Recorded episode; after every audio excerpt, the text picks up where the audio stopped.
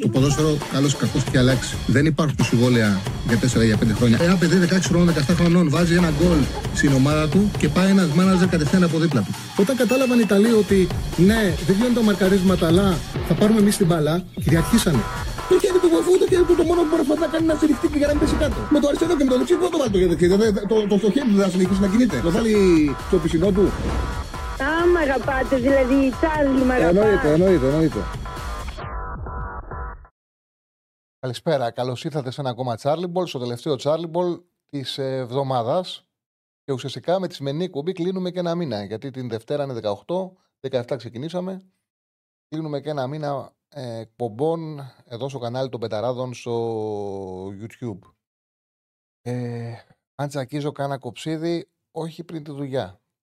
Ασφαλώς, στον ελεύθερο μου χρόνο, πώς με βλέπεις; Με βλέπεις να το αφήνω; Λοιπόν, επιτέλους, πραγματικά επιτέλους, τελείωσαν ε, αυτές οι δύο άδειες εβδομάδες. Αυτό το κενό των εθνικών. Σαββατοκύριακο έχουμε πρωτάθλημα και έχουμε και πρωτάθλημα με ντέρμπι. Την Κυριακή στις 8.30 παίζει ο Πάουκ με τον Άρη. Λίγο αργότερα στις 9.30 η ΑΕΚ με τον Ολυμπιακό. Είναι δύο παιχνίδια, ειδικά το ΑΕΚ Ολυμπιακός. Προσφέρεται για συμπεράσματα. Δηλαδή είναι ακόμα νωρίς. Δεδομένο είναι ακόμα νωρίς. Οποιοδήποτε λάθος διορθώνεται. Έτσι όπως είναι και το πρωτάθλημα με τα playoff, το είδαμε και πέρσι. Που η ΑΕΚ κατάφερε και ανέτρεψε μια πολύ μεγάλη διαφορά. Ο Παναγό πήρε προβάδισμα, δεν κατάφερε να το κρατήσει. Είναι δεδομένο πλέον, επειδή και οι διαφορές δεν είναι μεγάλες, και κρίνεται το πρωτάθλημα σε ένα νέο πρωτάθλημα με συνεχόμενα ντέρμπι, είναι δεδομένο ότι οποιοδήποτε λάθος γίνει τώρα, ναι, σου δίνει αντισαβατά, σίγουρα όμως μπορεί να καλυφθεί. Όμως, επειδή τώρα έχουμε κάποια πράγματα στο μυαλό μας, θεωρώ ότι μετά το μάτι της Κυριακής, τη άκμη του με τον Ολυμπιακό, θα πατάμε λίγο καλύτερα ακόμα, λίγο πιο γερά στα πόδια μας, όσον αφορά με το τι ομάδες είναι και το τι μπορούν να κάνουν φέτος. Δηλαδή, θέλω να πω, υπάρχουν κάποια ζητούμενα και για τους δύο. Υπάρχουν κάποια πράγματα τα οποία περιμένουμε να πάρουμε απαντήσεις. Η ΑΕΚ, για παράδειγμα, ε, αντιμετώπισε πρόβλημα σε αυτό το ξεκίνημα της σεζόν με τα τέσσερα συνεχόμενα δυνατά παιχνίδια. Ε, πρόβλημα αμυντικό. Άνοιξαν συζητήσεις που δεν υπήρχαν το προηγούμενο διάστημα.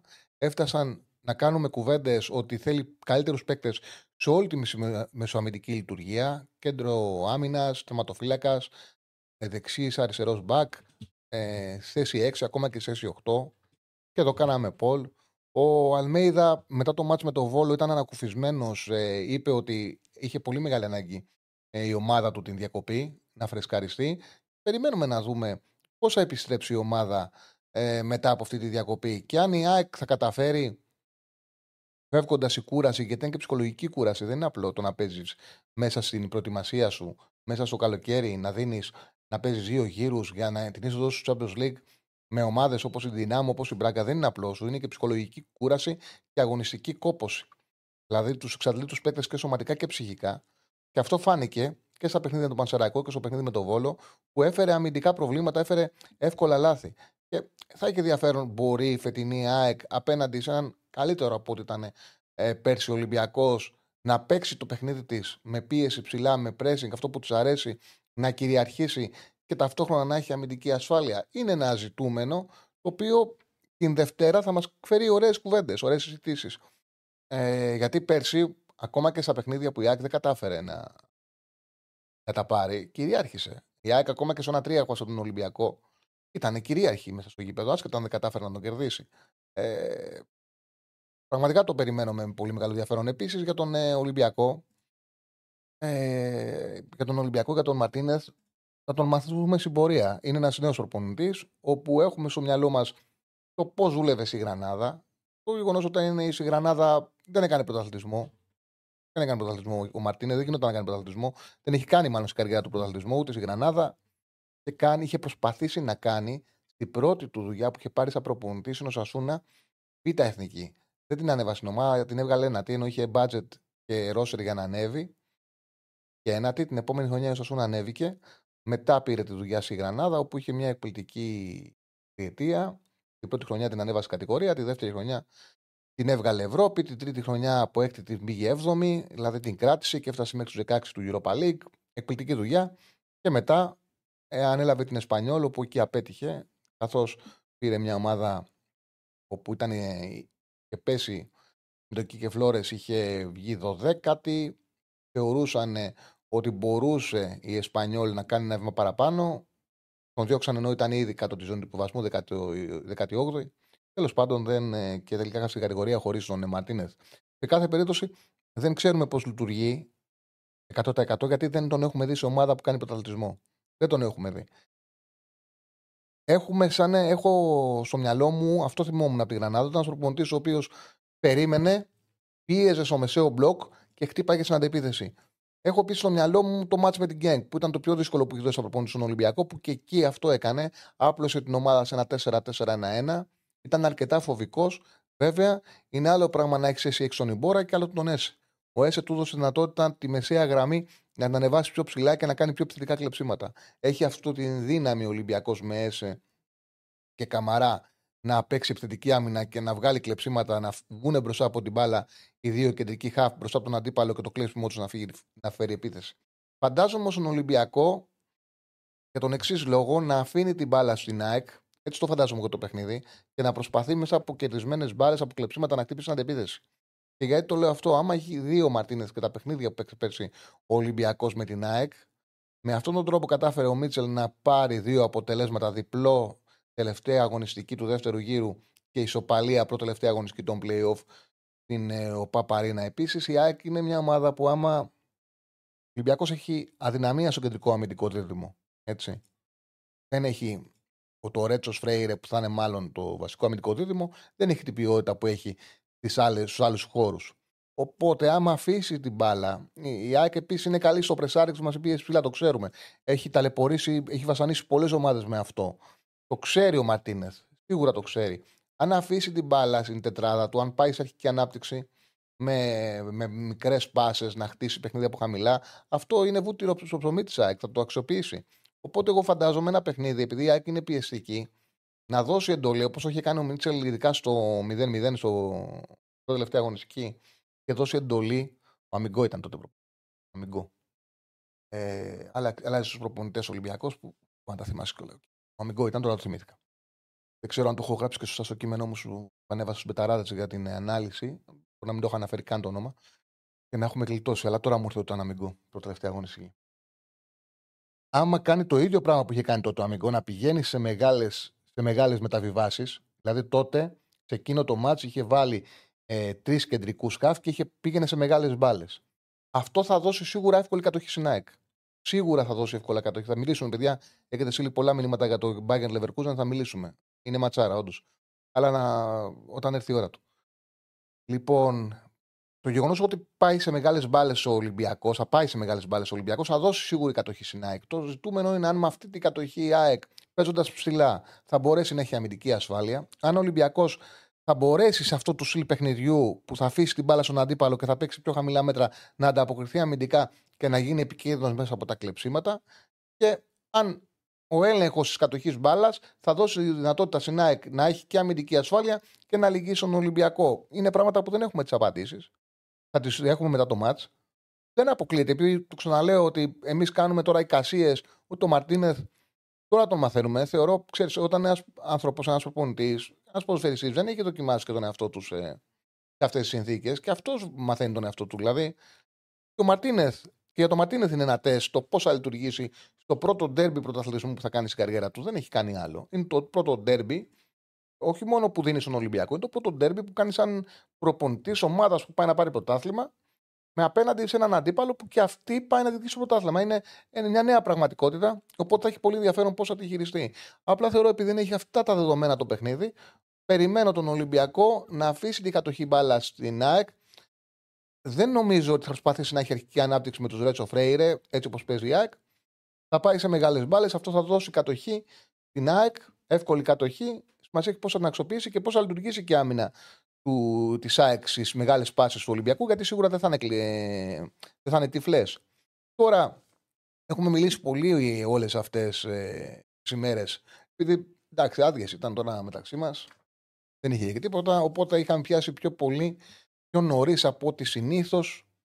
Ε, Ε, ε, είχαμε ασχοληθεί πιο νωρίς από τη συνήθως με τα παιχνίδια που θα γίνουν την Κυριακή. Τα δύο ντέρμπι. Λοιπόν, για την ΑΕΚ, όπως έχει γίνει κατανοητό αυτή τη στιγμή, δείξε την δεκάδα που έχουμε βάλει χτες ή προχτές, Στέφανε. Είμαστε με τον Στέφανο Συναδεινό κάθε μέρα. Είμαστε μαζί με την Πετρία 65 κάθε μέρα. Εσείς πρέπει να κάνετε όσο γίνεται περισσότερα like για να βοηθάτε την εκπομπή μας. Να κάνετε subscribe. Το ξέρετε ότι άμα φτάσουμε στις 200.000 εγγραφές πριν την Ευρωλίγκα, κάθε Παρασκευή θα υπάρχει bonus εκπομπή με τον Μπόγρι μετά τα μάτια Ευρωλίγκα. Οπότε καταλαβαίνετε, καλό θα κάνετε σε όλους μας κάνοντας subscribe, όσοι δεν έχετε κάνει, γιατί είναι απολαυστικός ο Μπόγρις. Χρειάζεται αυτή η εκπομπή και όχι μόνο την απολαυστικός, μην τον μειώνω, γιατί το, όχι το μην τον μειώνω, γιατί είναι όντως απολαυστικός, αλλά δεν είναι μόνο αυτό. Δεν είναι ότι είναι μια περσόνα που είναι ευχάριστη να τη βλέπει. Έχει πολλές γνώσεις για το άθλημα. Δηλαδή, με ένα πολύ απλό τρόπο λέει πράγματα στοχευμένα. Οπότε εσείς ξέρετε τι να κάνετε. Ο Στέφανος έχει και, τον, και τα δικά του. Έχει ετοιμάσει πράγματα για να σου παρουσιάσει, αλλά δεν θα το κάνεις έτσι απλά, Στέφαν, έτσι δεν είναι; Ε, όχι βέβαια, θα ζητιάνεψω τα like σας, ε, όπως είναι προφανές. Θα απαιτήσω. Απαιτήσω πολύ σωστά. Λοιπόν, για δώσε την ε, δεκάδα που δείξαμε χτες, και να, γιατί μια θέση παίζεται. Δηλαδή ουσιαστικά είναι αυτή. Έχει ε, την εντεκάδα τη δικιά μας ή την εντεκάδα του Γεωργίου, γιατί δεν τη βλέπω μισή; Αυτή είναι με Τζούπερ Πόνσε ή με. με Τζούμπερ. Δηλαδή, α, παίζεται μια θέση. Η θέση η οποία παίζεται, γιατί πάνω κάτω αυτή είναι, είναι αν θα θεωρήσει. Αν θα θεωρήσει ο Αλμέιδα ότι ο Αραούχο μπορεί να παίξει από την αρχή, θα πάει με Αραούχο και Τζούμπερ μπροστά. Έτσι θα είναι το δίδυμο. Αραούχο και Τζούμπερ μπροστά. Όπως έπαιξε πέρσι. Αν τώρα ο Αλμέιδα θεωρεί ότι δεν είναι ακόμα έτοιμος ο Αραούχο να ξεκινήσει, θα πάει ο Τζούμπερ στη θέση του επιτελικού χαφ και θα πάει στην κορφή της επίθεσης ο Πόνς. Αυτά τα δύο σχήματα είναι. Ε, έχει κλειδώσει, σύμφωνα με τους ρεπόρτερ το Σιμάνσκι Γιόνσον, φαίνεται να έχει κλειδώσει στα δεξιά ο Ρώτα. Εγώ πάντα εδώ έχω ένα ερωτηματικό. Μήπως θέλει να δώσει μια ευκαιρία με το Σιντιμπέ, αν και είναι κακός ο Σιντιμπέ. Ήταν κακός ο Σιντιμπέ σε όλα τα παιχνίδια που πήρε το καλοκαίρι. Δεν έδειξε καλή κατάσταση. Έχει κλειδώσει ο Πινέδα αριστερά. Οπότε ουσιαστικά παίζει αν θα ξεκινήσει ή όχι ο Αραούχος είναι δεκάδα ή ο Πόνς. Ε... Ε, σε έχω ακούσει λίγο φίλος δύο φορές να δίνεις και tips για το, για το στοίχημα. Κάνουμε κασάουτ και ότι παίζουμε φοβορή, δεν ψάχνουμε και φαντάσματα. Πολύ σωστό λέει. Το Μπάγκεντ Ποντένσε είναι έτοιμοι για το παιχνίδι. Θα είναι και αυτοί και ο Γιώβετ σαν αποστολή. Τουλάχιστον από τα ρεπορτάζ που διαβάζουμε, δύσκολα να ξεκινήσουν. Δώστε μου μισό λεπτό να ανεβάσω και την εκπομπή στο, στο Instagram, γιατί μου την έχουν στείλει. Να την ανεβάσω. Μόνο εγώ πλέον ξέρω. Λεπτό. Τέλος. Ανέβηκε. Λοιπόν, και για τον Ολυμπιακό. Για τον Ολυμπιακό τα πράγματα μοιάζουν ε, εκεί πιο ξεκάθαρα, αλλά φαντάζομαι ότι δεν θα έχουμε πάρα πολλές αλλαγές. Δεν θεωρώ ότι θα δούμε τον Ιμπόρα στο 6. Πιστεύω ότι θα είναι πιο κοντά σε αυτό, δηλαδή πιο κοντά σε μια εντεκάδα με Κίνη, Ορτέγκα στα αριστερά. Άκουσα τον Ηρακλή που έλεγε θα παίξει ο Κίνη και θα δούμε. Πάντως είναι ένας από τους δύο, ή ο Ορτέγκα ή ο Κίνη, ο Ροντινέης στα δεξιά. Πιθανότατα να εμπιστεύεται επειδή θέλει άμυνα σε αυτό το μάτσο ο Μαρτίνε. Θέλει καλή άμυνα. Οπότε τον Κίνη για αυτό τον πήρε. Τον πήρε γιατί τον θεωρεί ένα καλό αμυντικό εργαλείο. Έχει πάρει όλη την προετοιμασία για αυτό το λόγο. Παρότι θεωρώ ότι ο Ορτέγκα στη διάρκεια της χρονιάς θα είναι ο βασικός αριστερός μπακ του Ολυμπιακού. Πολύ πιθανό να ξεκινήσει ο Κίνη. Το Ρέτσος με το Φρέιρε φαίνεται κλειδωμένο. Όπως το ο Έσε με τον Καμαρά σίγουρα δεν πειράζονται αν πάει σε λογική να συνέχεια από τα παιχνίδια τα οποία είχε παίξει το προηγούμενο διάστημα, ο Μπίελ θα πάει δεξιά, ο Φορτούνης αριστερά, ο Μασούρας πίσω από τον Ελεκάμπη. Από εκεί και πέρα, αυτή η διάταξη είναι σε θέση άμυνας. Όταν θα μείνετε ο Ολυμπιακός, θα είναι ανοιχτά Φορτούνης Μπιέλ, γιατί δεν θα είναι όπως τα προηγούμενα παιχνίδια. Ο Ολυμπιακός είχε 65-70-75% κατοχή, οπότε βλέπαμε το Φορτούνη να παίζει εσωτερικά και τον Μπιέλ να παίζει εσωτερικά. Θα είναι σε θέση άμυνας, οπότε σε θέση άμυνας οι ακραίοι είναι απλωμένοι. Θα είναι έτσι με 4-4-1-1. Δεν μπορώ να αποκλείσω το ενδεχόμενο να θέλει να χτυπήσει με ταχύτητα πάνω στα μπακ ο Μαρτίνεθ ή να, και να θέλει και το φορτούνι σαν επιτελικό χαφ. Οπότε να δούμε τον Μασούρα αριστερά, τον Μπιέλ δεξιά και τον φορτούνι πίσω από τον Ελκαμπή. Τώρα υπάρχει πάντα το ενδεχόμενο, επειδή ξέρει και ο Μαρτίνεθ ότι μια ισοπαλία στο πρώτο του ντέρμπι εκτός έδρα θα είναι θετικό αποτέλεσμα, με την ΑΕΚ να έχει χάσει ήδη δύο βαθμούς, να δούμε και πλάνο με τρεις κεντρικούς χαφ, αν όχι από την αρχή στη διάρκεια του παιχνιδιού. Με τον Ιμπόρα που του είχε εμπιστοσύνη στη θέση 6 πίσω από τον Έσε και Καμαρά, θα έχει λιγότερα μέτρα, λιγότερους ε, χώρους. Σε αυτή την περίπτωση δεν θα είναι στην 11 δεν θα είναι μέσα στο γήπεδο Μπιέλ. Αυτά είναι πάνω κάτω. Ασφαλώς δεν αποκλείεται εκπλήξεις, ειδικά για τον Ολυμπιακό που έχει φέρει Ποντένσε, Σολμπάκεν, ε, Γιώβετη και έχουμε και ένα προπονητή που δεν τον γνωρίζουμε. Δηλαδή, για παράδειγμα, ξέρουμε ότι ο Αλμέιδα, αν έχει τον Αραούχο, τον ξέρουμε από πέρσι, αν έχει τον Αραούχο διαθέσιμο και θεωρεί ο Αλμέιδα ότι ο Αραούχο μπορεί να ξεκινήσει και να βγάλει 75-80 λεπτά, θα βάλει τον Αραούχο πίσω από τον Τζούμπερ και θα φέρει τον Τζούμπερ κορυφή. Το προτιμά αυτό από το να βάλει έναν striker το Πόνσε. Τον ξέρουμε. Ασφάλως, σε περίπτωση που παίξει striker, θα βάλει. Δεν, δεν μπορεί ο Αραούχο να ξεκινήσει και τον θεωρεί έτοιμο για 20-30 λεπτά. Θα βάλει το Πόνσε και θα περάσει πίσω τον Τζούμπερ. Αλλά πάνω κάτω ξέρουμε πώς σκέφτεται ο Αλμέιδα.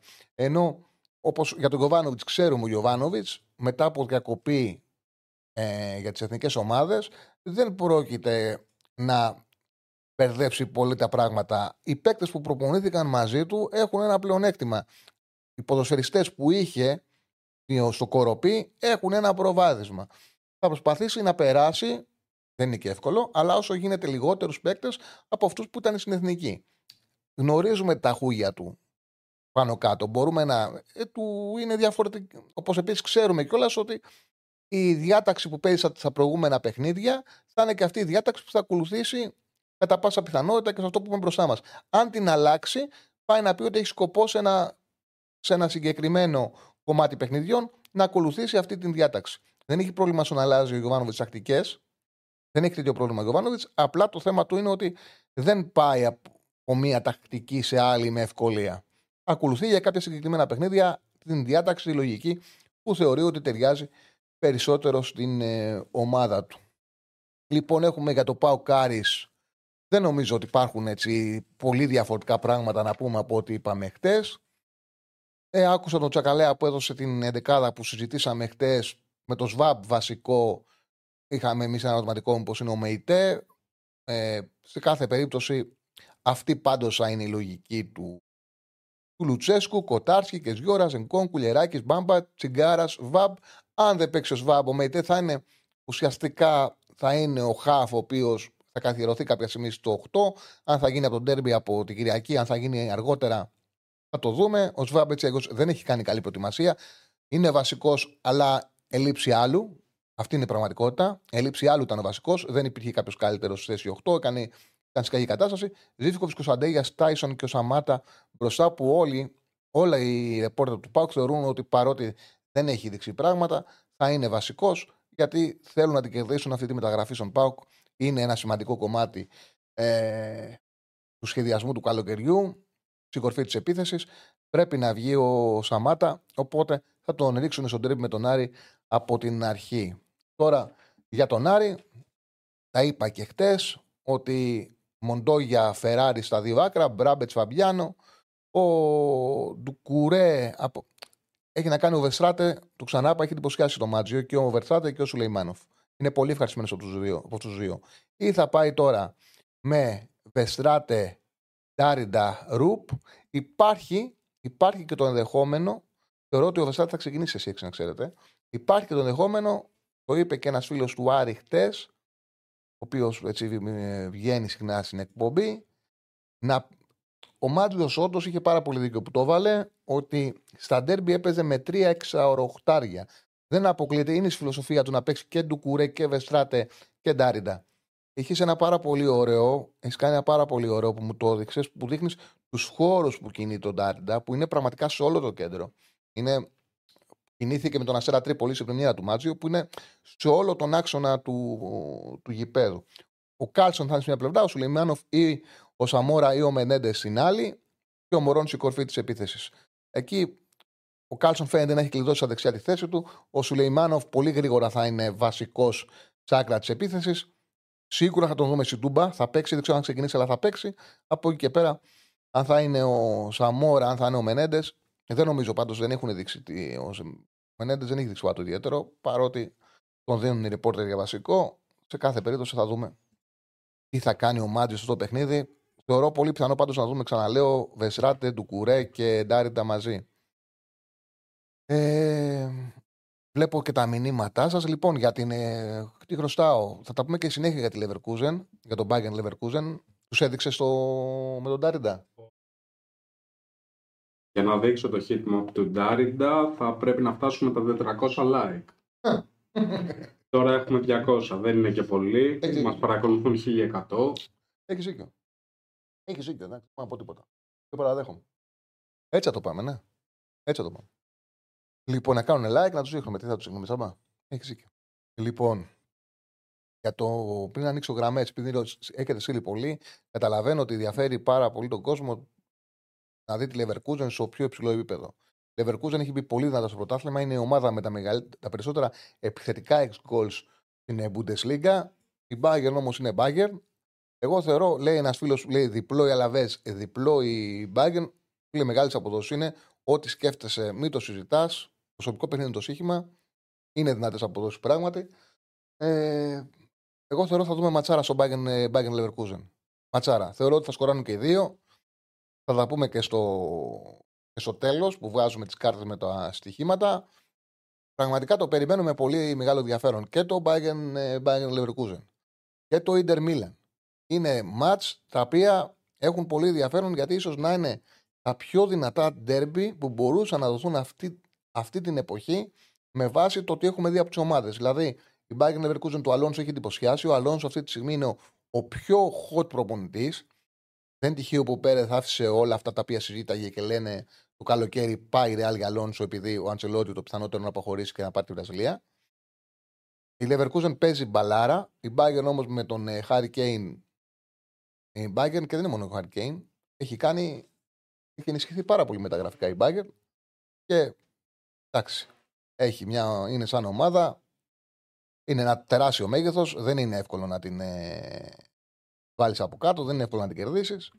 Οπότε αυτό το παιχνίδι είναι ένα τεστ για όλους. Γιατί πόσες φορές έχουμε δει να πηγαίνουν με φόρα ε, ομάδες στην ε, Bundesliga να πέφτουν πάνω στην Bayern και να τρώνε 4, να τρώνε 5 και να αλλάζει όλη η συζήτηση και μετά να τους χαλάει και η ψυχολογία.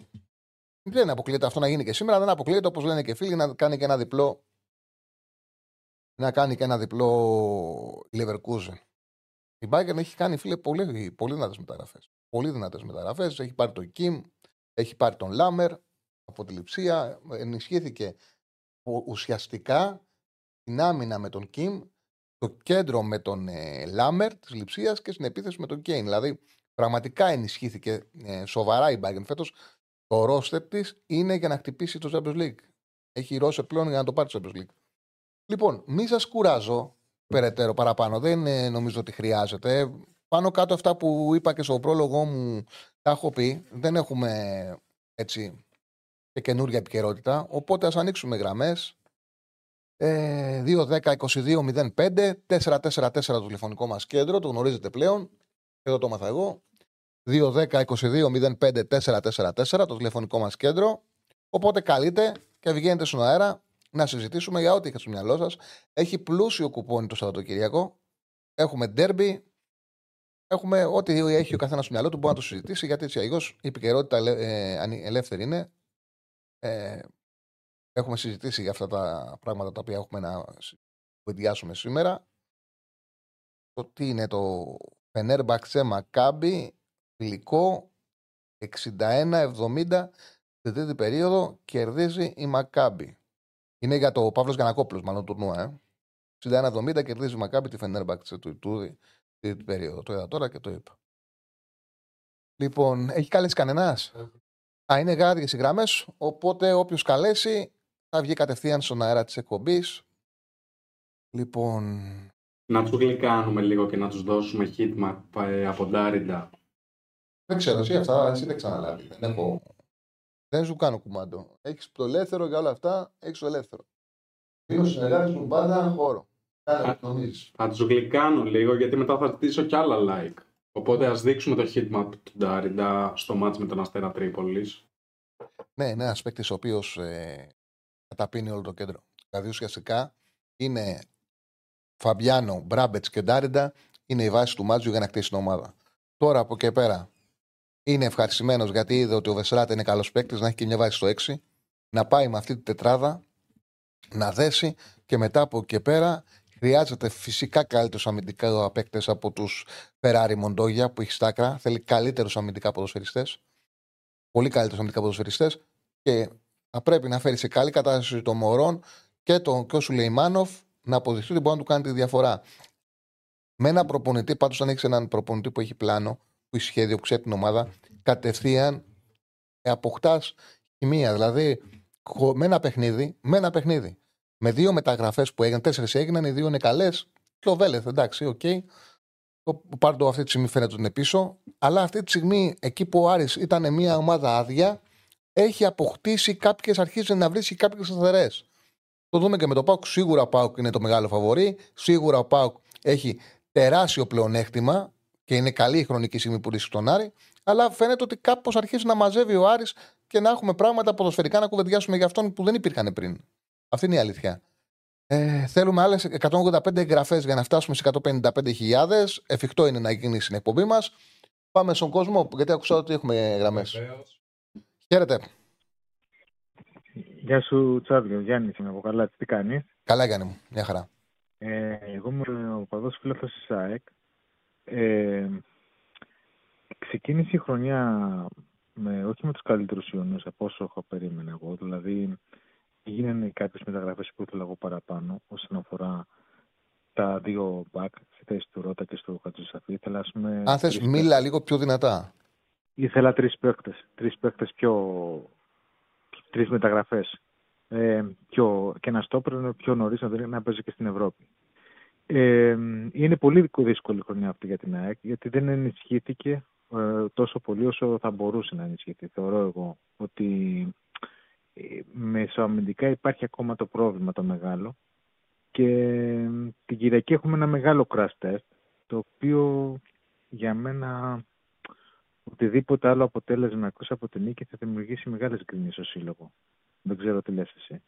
Κοίταξε να δεις. Ο κόσμος έχει πάρει... Ναι. Είμαστε στην Ελλάδα και μπορεί να συμβεί. Αλλά νομίζω ότι η ΑΕΚ πέρσι πήρε τον double. Είναι πετυχημένη. Συμφωνώ μαζί σου ότι και εγώ περίμενα μεσομετικά να ενισχυθεί περισσότερο. Αλλά δεν καταλαβαίνω γιατί να υπάρξει γκρίνια. Γιατί με καλό προπονητή δουλεύει η ΑΕΚ. Τον Πινέδα τον κράτησε. Τον Καρσία τον κράτησε.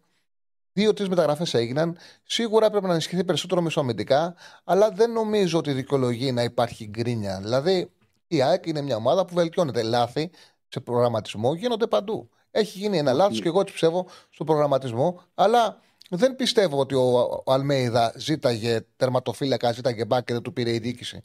Θεωρώ ότι λειτουργήσανε από κοινού. Λάθη κάνουν όλοι, δεν γενικά, είναι. Γενικά, επειδή ο Πύχης ανέβηκε, ανεβάσανε πάρα πολύ ψηλά τον Πύχη.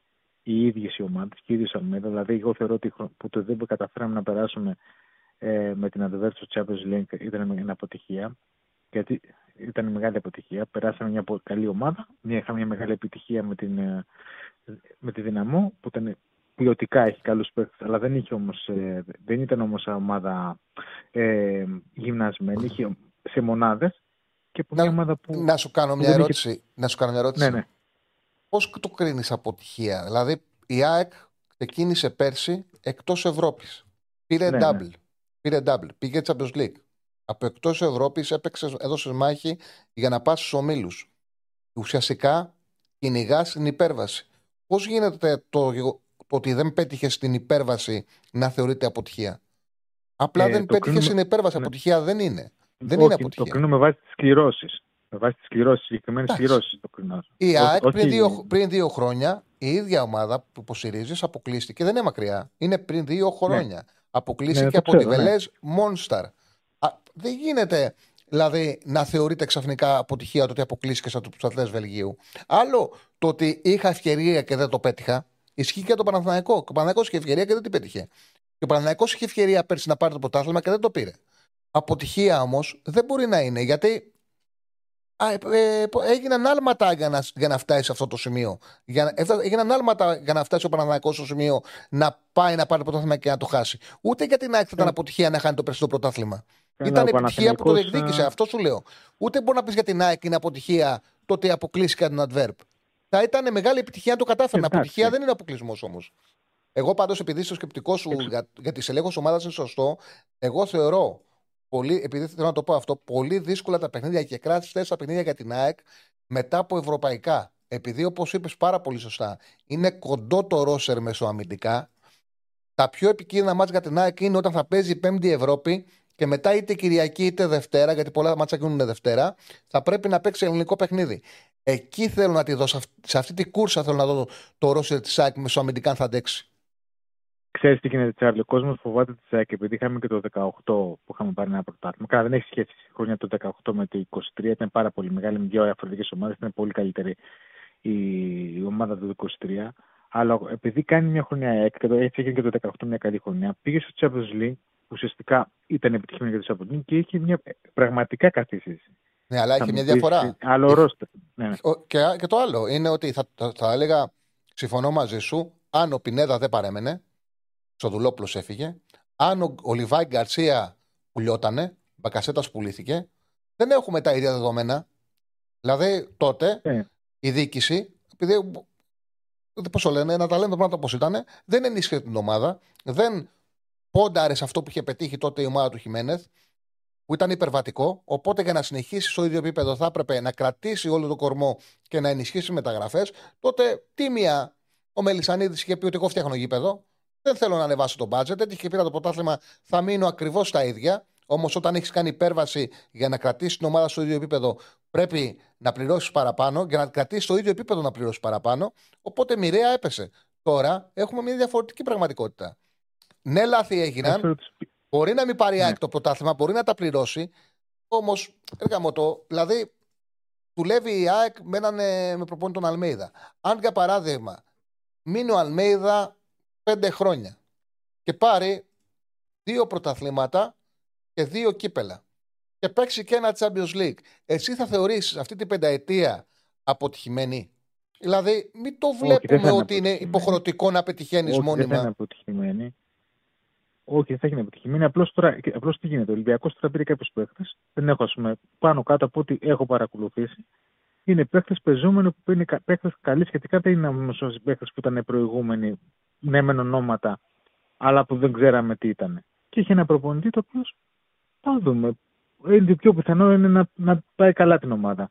Και είναι άμεσα ανταγωνιστικός για το τίτλο. Δηλαδή, αμέσως θα πάει εκεί.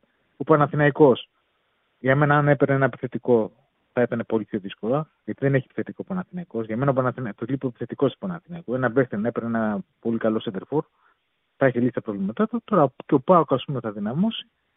Δηλαδή, πρέπει κάπου λίγο να το, να το δούμε, γιατί έχουμε πολλές, ας πούμε, από πίσω, ας πούμε, και το σημάδι και Γιώργο αυτό. Συμφωνώ με όλο δεν το βοηθάει πολύ σκεπτικό. την- Συμφωνώ με όλο το ποδοσφαιρικό σκεπτικό. Η μοναδική μου διαφωνία είναι που το οροθέτησες με τη λέξη αποτυχία. Εκεί διαφωνώ. Ότι δεν είναι αποτυχία, δεν είναι ξενέρωμα, δεν είναι. Εντάξει, άμα χάσει από τον Ολυμπιακό ή αν φέτος δεν πάρεις το πρωτάθλημα ή αν Όχι, συγχύσουν τα λάθη. όχι. Αυτό, αυτό Είναι- εκεί διαφωνούμε μόνο, πουθενά άλλου. Πουθενά άλλου. Έγινε. Αυτό, θα, αυτό να πω. Ευχαριστώ πολύ. Εγώ Να είστε ευχαριστώ, καλά. ευχαριστώ πολύ. Λοιπόν, ναι, ναι, Μου το σκέφτηκα, λόγια μου, ναι, σας παρακαλώ. τι έγινε; Για πάμε. Χαίρετε. Έλα εδώ, έλα μου. Έλα, Τσαλή. Έλα, φιλέ. Α, εσύ είσαι. Έλα, φίλε μου, τι κάνεις; Καλά, μια χαρά. Πώς είμαι; Μ' ακούς; Ναι, ναι, ναι, πες εσύ, άσου άλλους. Α, νόμιζα ότι είπες εξής γι' αυτό και επειδή είμαι εξής, ο Νίκος είμαι από Κέρκυρα και νόμιζα ότι Έλα. ε, κατάλαβα.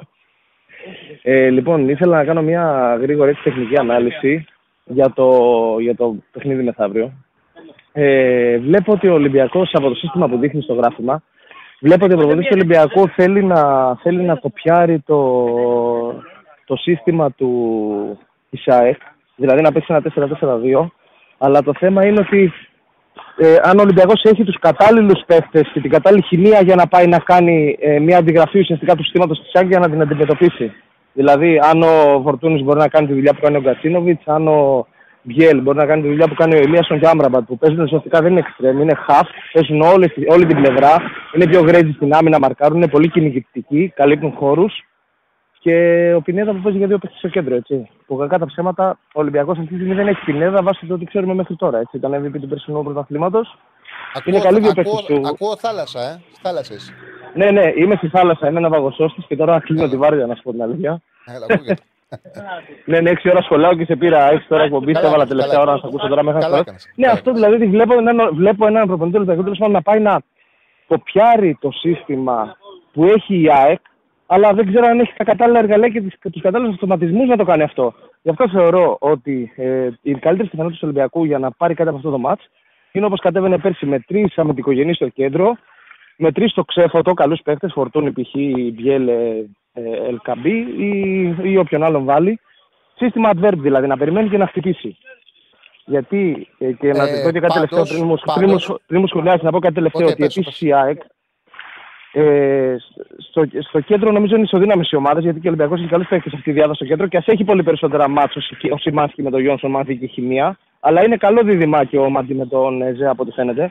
Το πλεονέκτημα της ΑΕΚ είναι το 4-4-2, οι δύο επιθετικοί της ΑΕΚ είναι πολύ ποιοτικότεροι και πολύ πιο καλή χημεία μεταξύ τους για μένα. Αν παίξει ραούχο με τσούμπερ π.χ. για να βγάλουν καλύτερα πράγματα από ότι το δίδυμο του Ολυμπιακού. Αυτό δεν πιστεύω. Ότι... Φίλε, Με χάσα. συνταγή, με συνταγή να περιμένουν, όχι να πάνε να κοπιάρουν το παιχνίδι της ΑΕΚ. Ναι, ναι, Αυτό οκ. θα είναι προς, προς όφελός μας. Απλά, απλά και το 4-4-1-1 που θα το παίξει, εγώ περιμένω ο Ολυμπιακός να περιμένει στη σέντρα. Δεν περιμένω να πάει να παίξει επιθετικά. Περι- Η, μπάλα, η κατοχή θα την έχει η ΑΕΚ και ο Ολυμπιακός θα προσπαθήσει μέσα από κλεψίματα να χτυπήσει. Έτσι το περιμένω το παιχνίδι. Όπως και, με όποια Ναι. διάταξη και να παίξει. Εντάξει, απλά ε, καταλαβαίνω τι λες, απλά είναι πιο δύσκολο ε, να, περι, να παίξεις άμυνα με παίχτες επιθετικογενείς, γιατί αν ο Ολυμπιακός έχει μέσα ε, μόνο δύο παίχτες που μαρκάρουν ουσιαστικά τρέχουν και μαρκάρουν, δηλαδή καλύπτουν, ε, είναι που λέμε το αμυντικό τείχος εκεί στο κέντρο. Είναι δύσκολο με δύο παίχτες να, και να έχεις μετά μέσα Μπιέλ, Φορτούνη, που είναι παίχτες επιθετικογενείς. Δεν είναι καλοί αμυντικά. Δεν είναι Ναι, αντίστοιχα καλοί και σκληροί όσο είναι ο Άμπραμπατ και ο, και ο Γκατσίνοβιτς που δεν παίζει μέσα. Θα παίζει ο Πινέδα. Ο Πινέδα και ο Άμπραμπατ είναι πολύ πιο σκληροί αμυντικά από ότι ο Μπιέλ και ο Φορτούνης. Γι' αυτό δεν ξέρω αν ο Ολυμπιακός, αν κατέβει με 4-4-2 με τα άκρα τόσο επιθετικογενή, με Μπιέλ και Φορτούνη, αν μπορεί να, να, να αμυνθεί. Σε ευχαριστώ πάρα πολύ. Δεν ήταν και καλό το σήμα. Έπεσε ο φίλος. Κάνουν και μια βουτέκη για μας.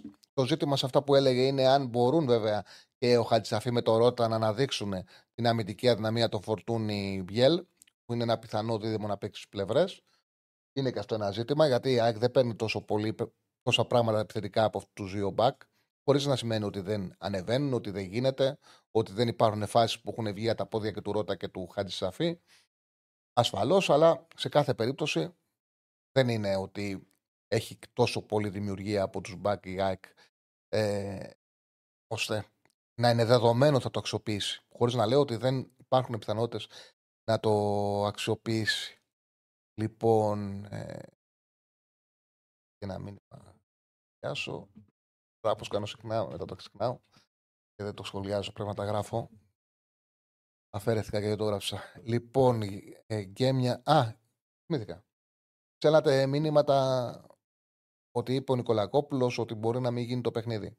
Εντάξει, είναι μια συνέχεια το ότι εξ αρχής είχε πει ο Μαρινάκης ότι το παιχνίδι μπορεί να μην γίνει αν δεν είναι ξένοι διαιτητές ελίτ. Μετά ο ορισμός του διαιτητή δεν άρεσε στην διοίκηση του Ολυμπιακού.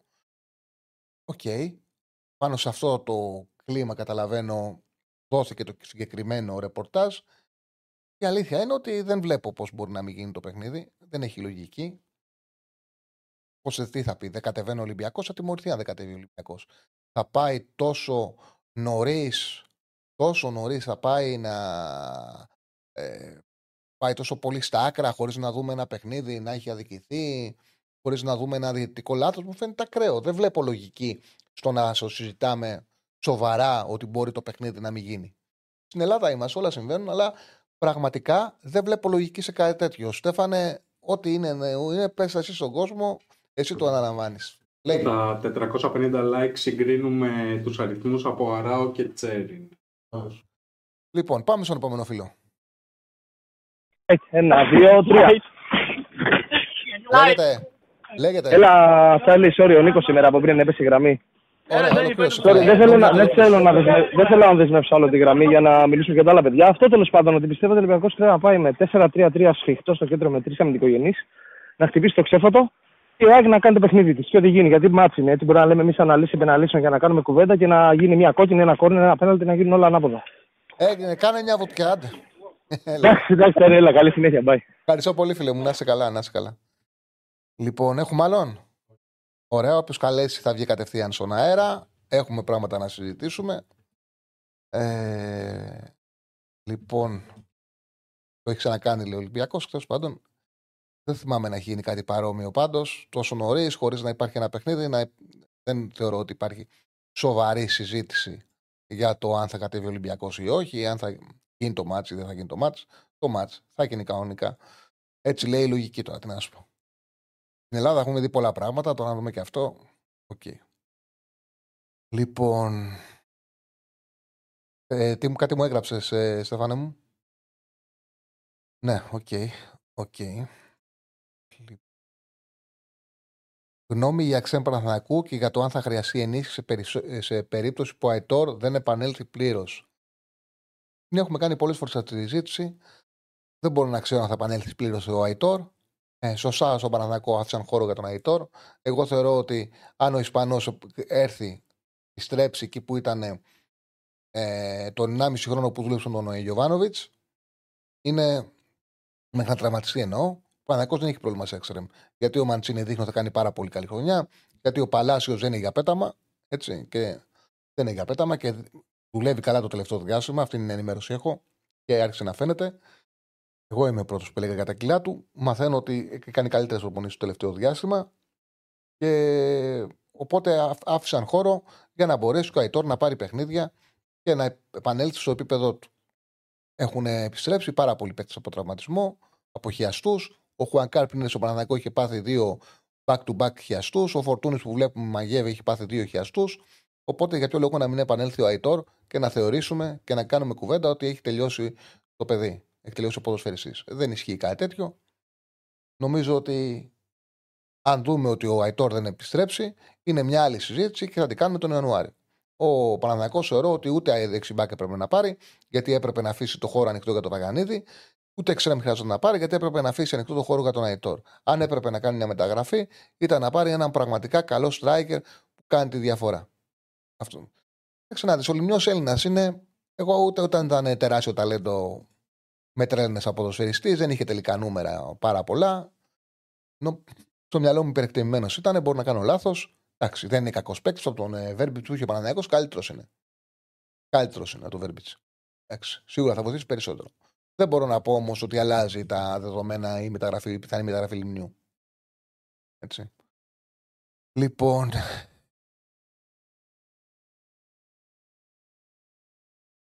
Κάνω, ε, δεν βλέπω κάποιο μήνυμα αυτή τη στιγμή που μπορεί να βοηθήσει την εκπομπή. Κάνε να έχει έρθει κάτι το οποίο θες να συζητήσουμε, Σέφανε. Πιστεύεις ότι ο Σπόραρ αξίζει ε, το hate που τρώει, κανένα παίκτης να αξίζει να τρώει hate. Κανένα παίκτης.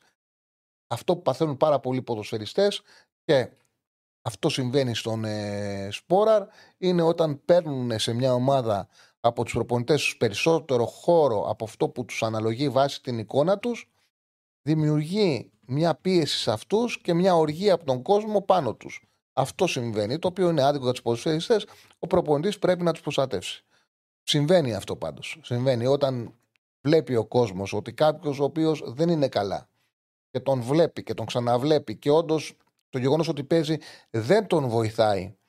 Δεν τον βοηθάει να βελτιωθεί, δεν τον βοηθάει να ηρεμήσει, να ο ίδιος να επιστρέψει με πιο άδειο το κεφάλι, με πιο καθαρό μυαλό και τον βλέπει συνέχεια να παίζει άσχημα και τρώει και τη θέση κάποιου άλλου ποδοσφαίριστη, αυτό γυρνάει μπούμεραγκ. Αυτό σημαίνει στο σπόραρ. Ε, λοιπόν, πρόβλεψη για ομάδες που θα υποβαστούν είναι πάρα πολύ νωρίς τώρα για να πούμε για ομάδες που θα υποβαστούν. Πάρα πολύ, πάρα πολύ νωρίς. Πιστεύεις ότι υπάρχει πιθανότητα να δούμε το πινέδα μου. Το... Για κατέβασα το λίγο να δω το προηγούμενο μήνυμα, ρε Στεφάνε. ε, να βάλει το Πινέδα μπροστά από Σιμάνσκι και Γιόνσον την Κυριακή ώστε να πάρει το κέντρο. Νομίζω ότι αν είχε τον Κατσίνοβιτς θα ήταν πολύ πιθανό. Δεν μπορώ να το αποκλείσω. Το έχει κάνει. Το έχει κάνει και αυτό ο Αλμέιδα. Ο Πινέδα είναι ένας παίκτης που όπου θεωρεί, όπου θεωρεί ο, ο Αλμέιδα ότι χρειάζεται κάτι, βάζει το Πινέδα. Τον έχει βάλει και τελικό χαφ, τον έχει βάλει και στο δίδυμο του άξονα, τον έχει βάλει δεξιμπάκ, τον έχει βάλει αριστερό μπακ, τον έχει βάλει δεξί εξτρέμ, αριστερό εξτρέμ και μέσα στο παιχνίδι τα κάνει. Δηλαδή μπορούμε να, μπορεί να δούμε, φίλε, στο, στο πρώτο 20 λεπτό να παίξει ο Πινέδα δεκάρι και μετά να τον βάλει αριστερά. Και μετά να δει ότι δεν πάει καλά το δεξί μπακ και να το βάλει δεξί μπακ. Οπότε τι να σου πω, ότι δεν γίνεται, ασφαλώς και γίνεται. Ο, ο Αλμέιδα, για τον Αλμέιδα, ο Πινέδα είναι ένας παστρατού, ο οποίος είναι ένα πολυεργαλείο όπου όπου κρίνει ότι χρειάζεται κάτι η ομάδα, τον χρησιμοποιεί. Ε, από του χρόνου πόσο μάτς περνάει Champions League, μία ομάδα ξανά Champions League, ε, οι δύο τελειώσανε. Οι δύο τελειώσανε. Ομάδα έκπληξη για φέτος στην Ελλάδα φαίνεται, φαίνεται ότι θα είναι ο Πανσεραϊκός. Φαίνεται ότι θα είναι ο Πανσεραϊκός ομάδα έκπληξη. Ε, εντάξει, ακόμα είναι νωρίς. Έχω την αίσθηση ότι ο Πανσεραϊκό θα είναι ομάδα έκπληξη και περιμένουμε να δούμε πού μπορεί να φτάσει ο Όφη, έτσι. Περιμένω να δω πού μπορεί να φτάσει ο Όφη. Αν είναι σε θέση ο Όφη να κάνει μια χρονιά όπου δεν μπορεί να την πεις κάποιος ομάδα έκπληξη, αλλά να, να σταθεροποιηθεί την Εξάδα. Επειδή έχει πολύ καλό προπονητή, τον Ταμπράουσκα, συνεχίζει την περσινή δουλειά. Τη συνεχίζει. Βλέπουμε ότι Έπαιξε δύο ντέρμπι το Γεντικουλέ, τα πήρε και τα δύο. Δεν είναι εύκολο. Το εύκολο είναι να παίξεις εκτός, να παίξεις πίσω και στην αντεπίθεση να πάρεις να πάρεις δύο αποτελέσματα. Το να κάνεις δύο άσους, ο Όφη, θυμίζω πέρσι, είχε πολύ μεγάλο πρόβλημα να αξιοποιήσει το Γεντικουλέ, να αξιοποιήσει την έδρα του. Είχε θέμα σοβαρό. Και μάλιστα είχα ακούσει και μια συνέντευξη του Νιόμπλια στα παιδιά, στο Θοδωρή και στον Αριστοτέλη, που έλεγε ότι έχουμε ψυχολογικό πρόβλημα στο γήπεδο μας. Το ότι ξεκίνησε με δύο άσους σε ντέρμπι με Άρη και Πάουκ δείχνει ότι η ομάδα είναι πάρα πολύ βελτιωμένη. Έχει πολύ καλό προπονητή. Οπότε, ναι. Ε, ασφαλώς και ε, βλέπω και τον Όφη να πηγαίνει πολύ καλά. Θεωρώ ότι ο Όφη θα μπει εξάδα. Θα δω κιόλας και στο μακροχρόνιο πώ θα δίνει αυτό. Ε, αν πιστεύω ότι ο Κάλτ μπορεί να αντικαταστήσει το Μουκουντή, σαν βιογραφικό, ναι, μπορεί να πάρει χώρο στην ΑΕΚ. Τώρα, αν την καταστήσει, θα παίξουν όλοι. Έχει τρεις στόπερ αυτή τη στιγμή η ΑΕΚ, οι οποίοι εν δυνάμει και οι τρεις θα είναι στην 11. Έχει καλό βιογραφικό ο Κάλεντς. Ο Αλμέιδα τον επέλεξε. Ο Αλμέιδα τον επέλεξε, έπαιζε στο, στο MLS σε υψηλό επίπεδο για πέντε χρόνια. Έκανε πρωταθλητισμό, έχει πάρει πρωτάθλημα. Οπότε σημαίνει ναι ότι μπορεί να βοηθήσει. Ράγιο Αλαβές τη βλέπεις ε, δύσκολο παιχνίδι. Δύσκολο παιχνίδι. Δεν ε, ασχοληθεί με το Ράγιο Αλαβές. Πάρα πολύ δύσκολο παιχνίδι. Πάμε στο φίλο που κάλεσε. Χαίρετε. Γεια σας. Χαίρετε, φίλε. Ο Τσαρλί. Ναι, ναι.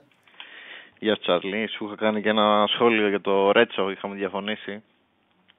Ε, εγώ νομίζω ότι θα παίξει ρόλο ο Ρέτσο σε αυτό το παιχνίδι και κατά πόσο θα μπορέσει να αντέξει την πίεση από τον Αράουχο το Τζούμπερ και κατά πόσο θα καταφέρει να κάνει μετάβαση στην επίθεση. Δηλαδή κατευθείαν, χωρίς να παρεμβαίνει το κέντρο, στο οποίο πιστεύω ότι θα είναι τα δίδυμα κοντά οι γραμμές.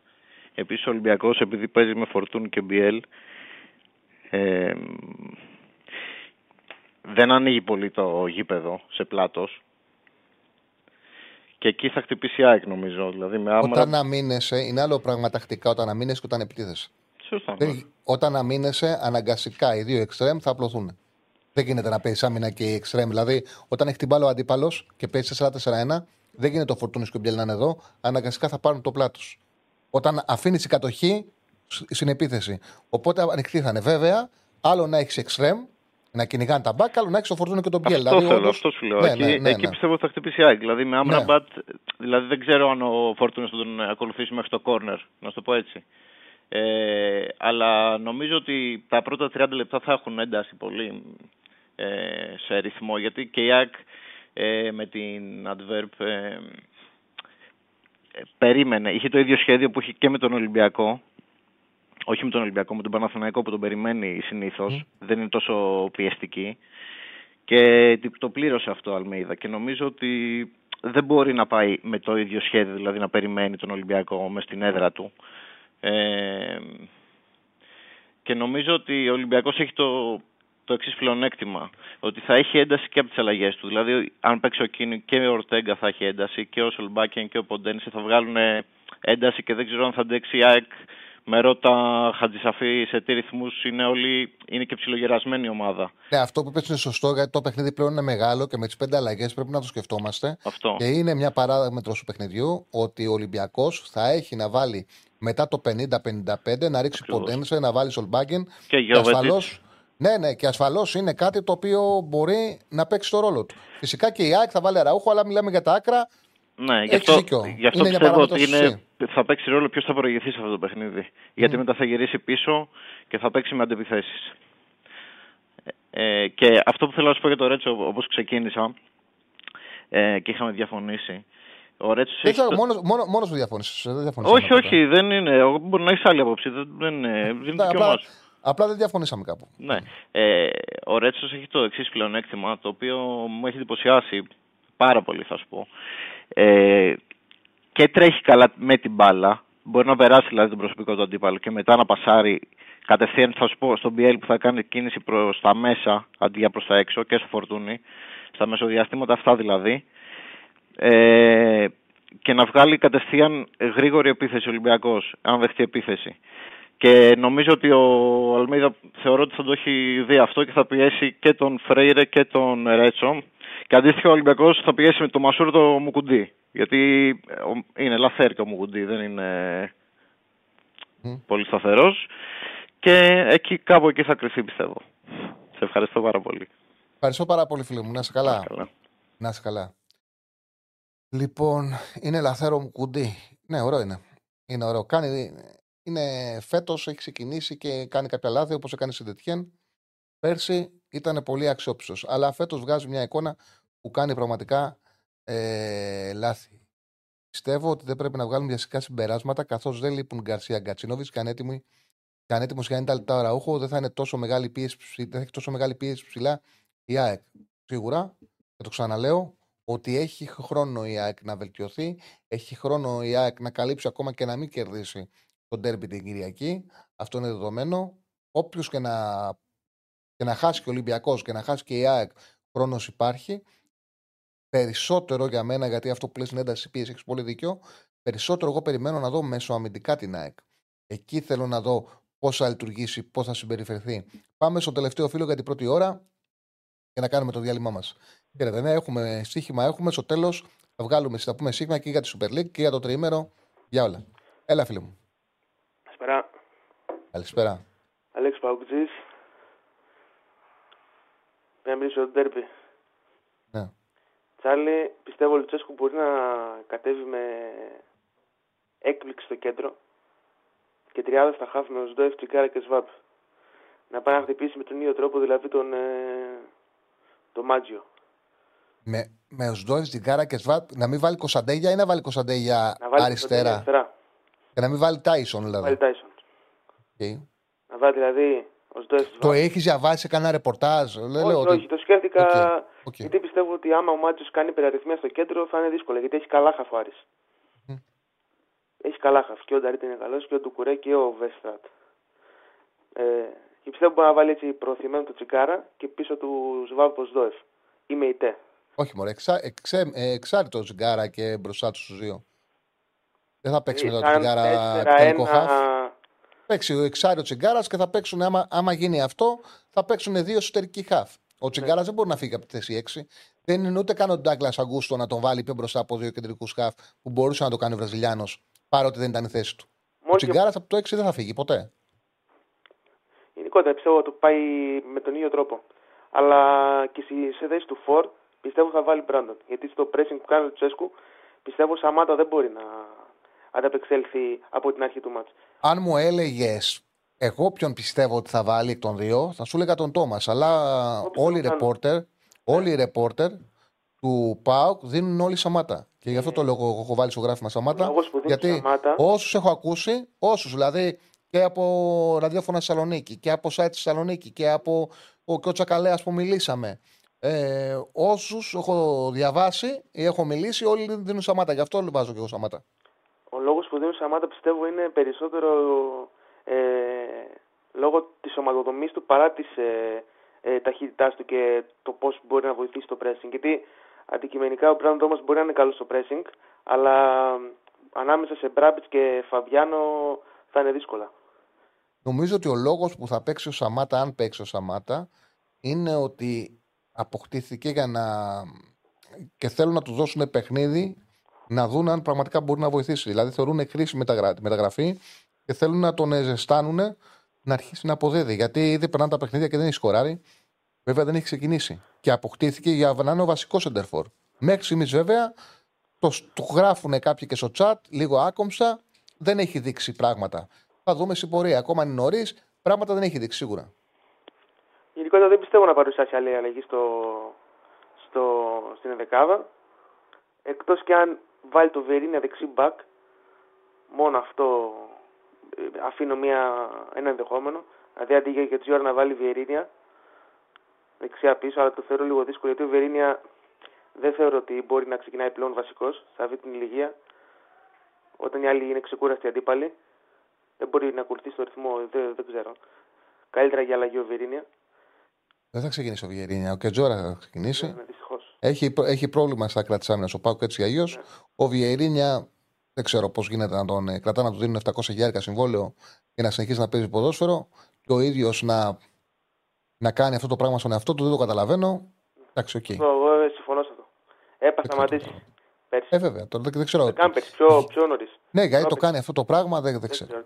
Και γιατί ο ΠΑΟΚ του δίνει τέτοια συμβόλαια για να συνεχίσει να κάνει το ποδοσφαιριστή, δεν το αντιλαμβάνω. Δεν το αντιλαμβάνω. Τώρα απ' την άλλη, τον Άρη αγωνιστικά σαν παοξής στις προηγούμενες χρονιές τον φοβόμουν περισσότερο. Το ότι δεν πήρε για συγγνώμη φίλε διακόπτω, το ότι δεν πήρε μπακ ο Πάοκ είναι άλλη συζήτηση. Ε, με το αν θα πρέπει ο Βιερίνια να συνεχίσει άλλο. Δεν, δεν έχει πάρει μπακ ο Πάοκ και ο Κετζιόρα είναι ένας μέτριος μπακ. Εγώ Αυτό είναι άλλη συζήτηση. απάντηση τι, έχει, τι συμβαίνει με τον Τέτσινα, με τον Σάστρε. Με τον Σάστρε είναι ξεκάθαρο. Τα έχει σπάσει με τον Λουτσέσκου. Μάλλον κάτι. Έχουν, όχι, σίγουρο είναι, δεν είναι μάλλον. Είναι σίγουρο. Δεν έχουν, τα έχουν σπάσει με τον Λουτσέσκου και ο Λουτσέσκου δεν τον υπολογίζει. Τώρα από την άλλη τον Άρη, σαν Παουξή, το φοβόμουν περισσότερο τις προηγούμενες χρονιές. Πιστεύω έχει το χειρότερο ρόστερ από τα τελευταία πέντε χρόνια. Σαν Άρης, αλλά σε αυτό το τέρπι, Τσάρλι.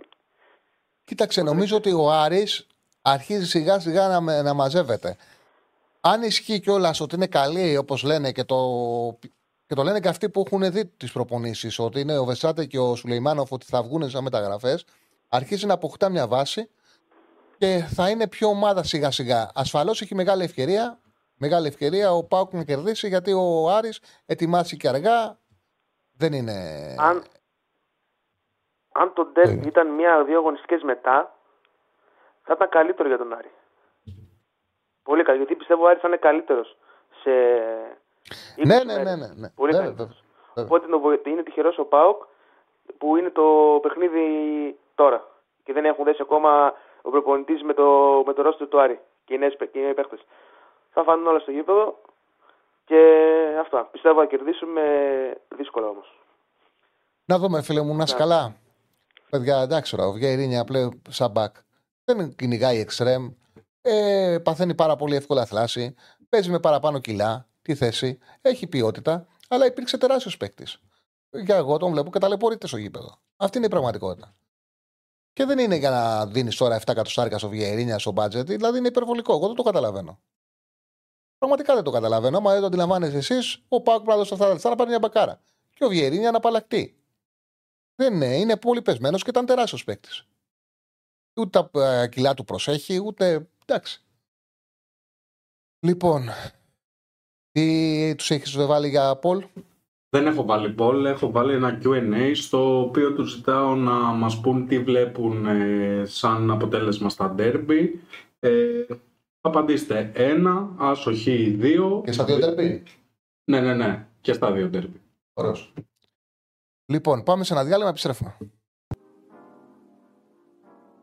Λοιπόν, επιστρέψαμε για το δεύτερο μέρος της εκπομπής. Έχουμε πολλά βέβαια να πούμε. Έχουμε να βγάλουμε και τα στοιχηματικά για Παρασκευή Σαββατοκυριακή, για Super League. Να θυμίσουμε βέβαια ότι ε, το, έχουμε καθημερινό πρόγραμμα που ξεκινάει από τις 12 Ερακλής Αντίπας Ζιονίζη Δεσίλας 12 με 2.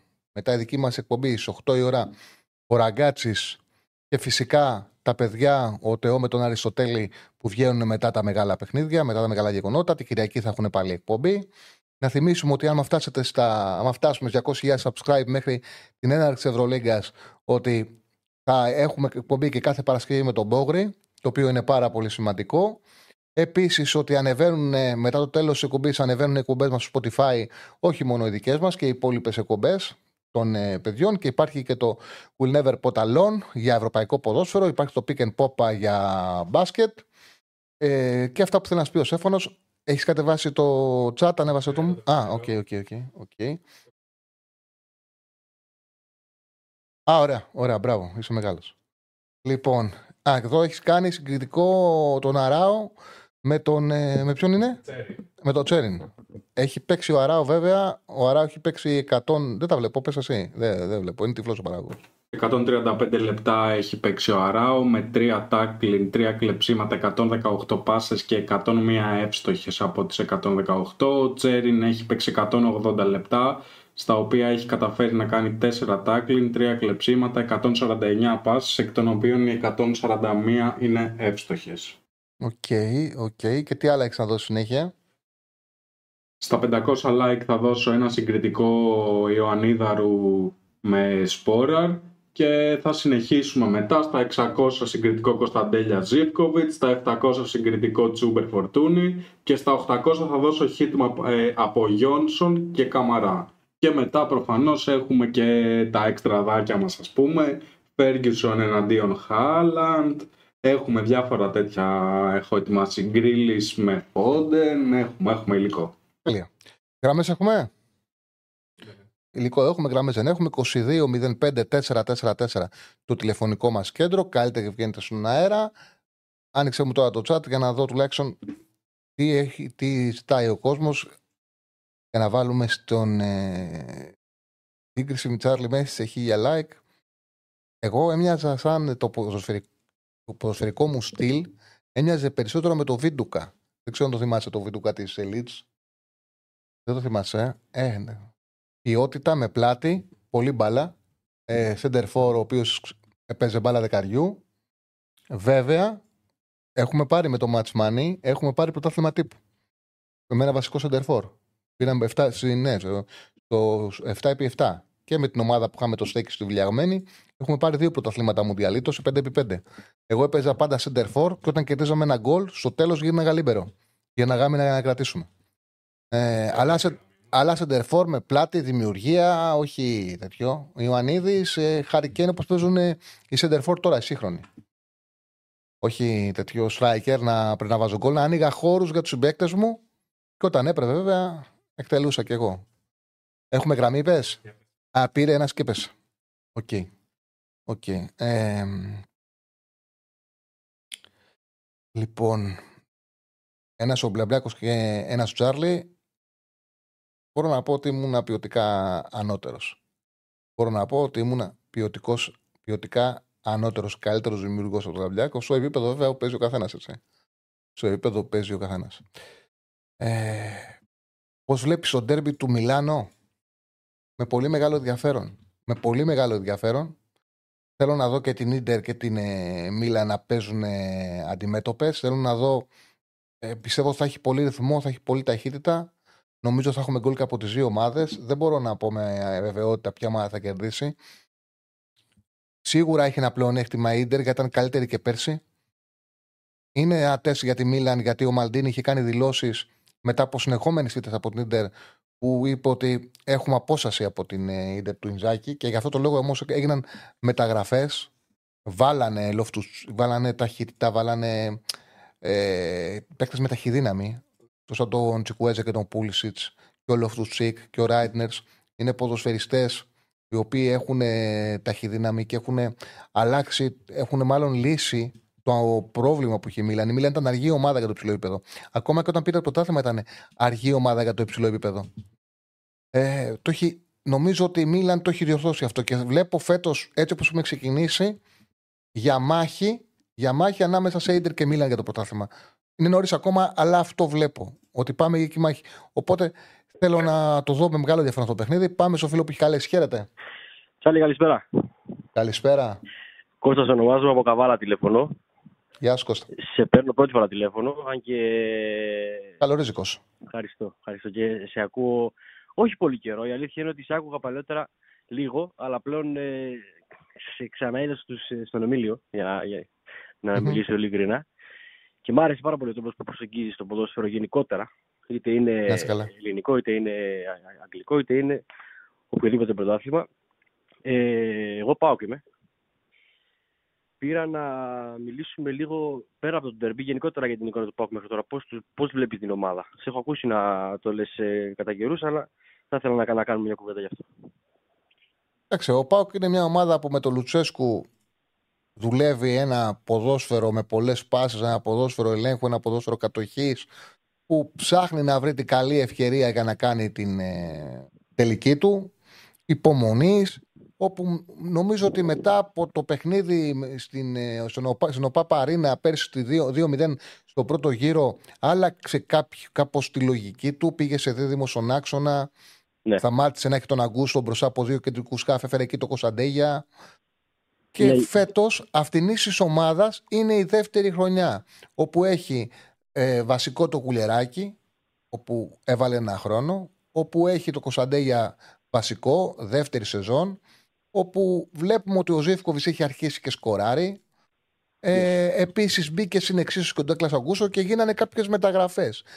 Θεωρώ ότι έχει τρομερό έλλειμμα στα δύο άκρα και στα δύο άκρα και ε, μέχρι στιγμής φαίνεται, δεν ξέρω, φαίνεται ότι έχει πρόβλημα και στην κορφή της επίθεσης. Αν τώρα ο Σαμάτα αλλάξει η συζήτηση, αποδειχθεί δηλαδή ότι είναι καλύτερος από αυτό που, που έχει δείξει στο ξεκίνημά του, θα κάνουμε άλλη κουβέντα. Συμφωνώ. Βλέπω εκεί να έχει τα ελλείμματά του ο Πάκου. Βέβαια, όλες οι ομάδες που πάνε για το πρωτάθλημα φέτος έχουν πλεονεκτήματα και αδυναμίες. Ναι. Όλες. Το ποδόσφαιρο του Λουτσέσκου χρόνια τώρα είναι το, το ίδιο από την άποψη συστήματος. 4-2-3-1 είναι το βασικό του σύστημα, νομίζω.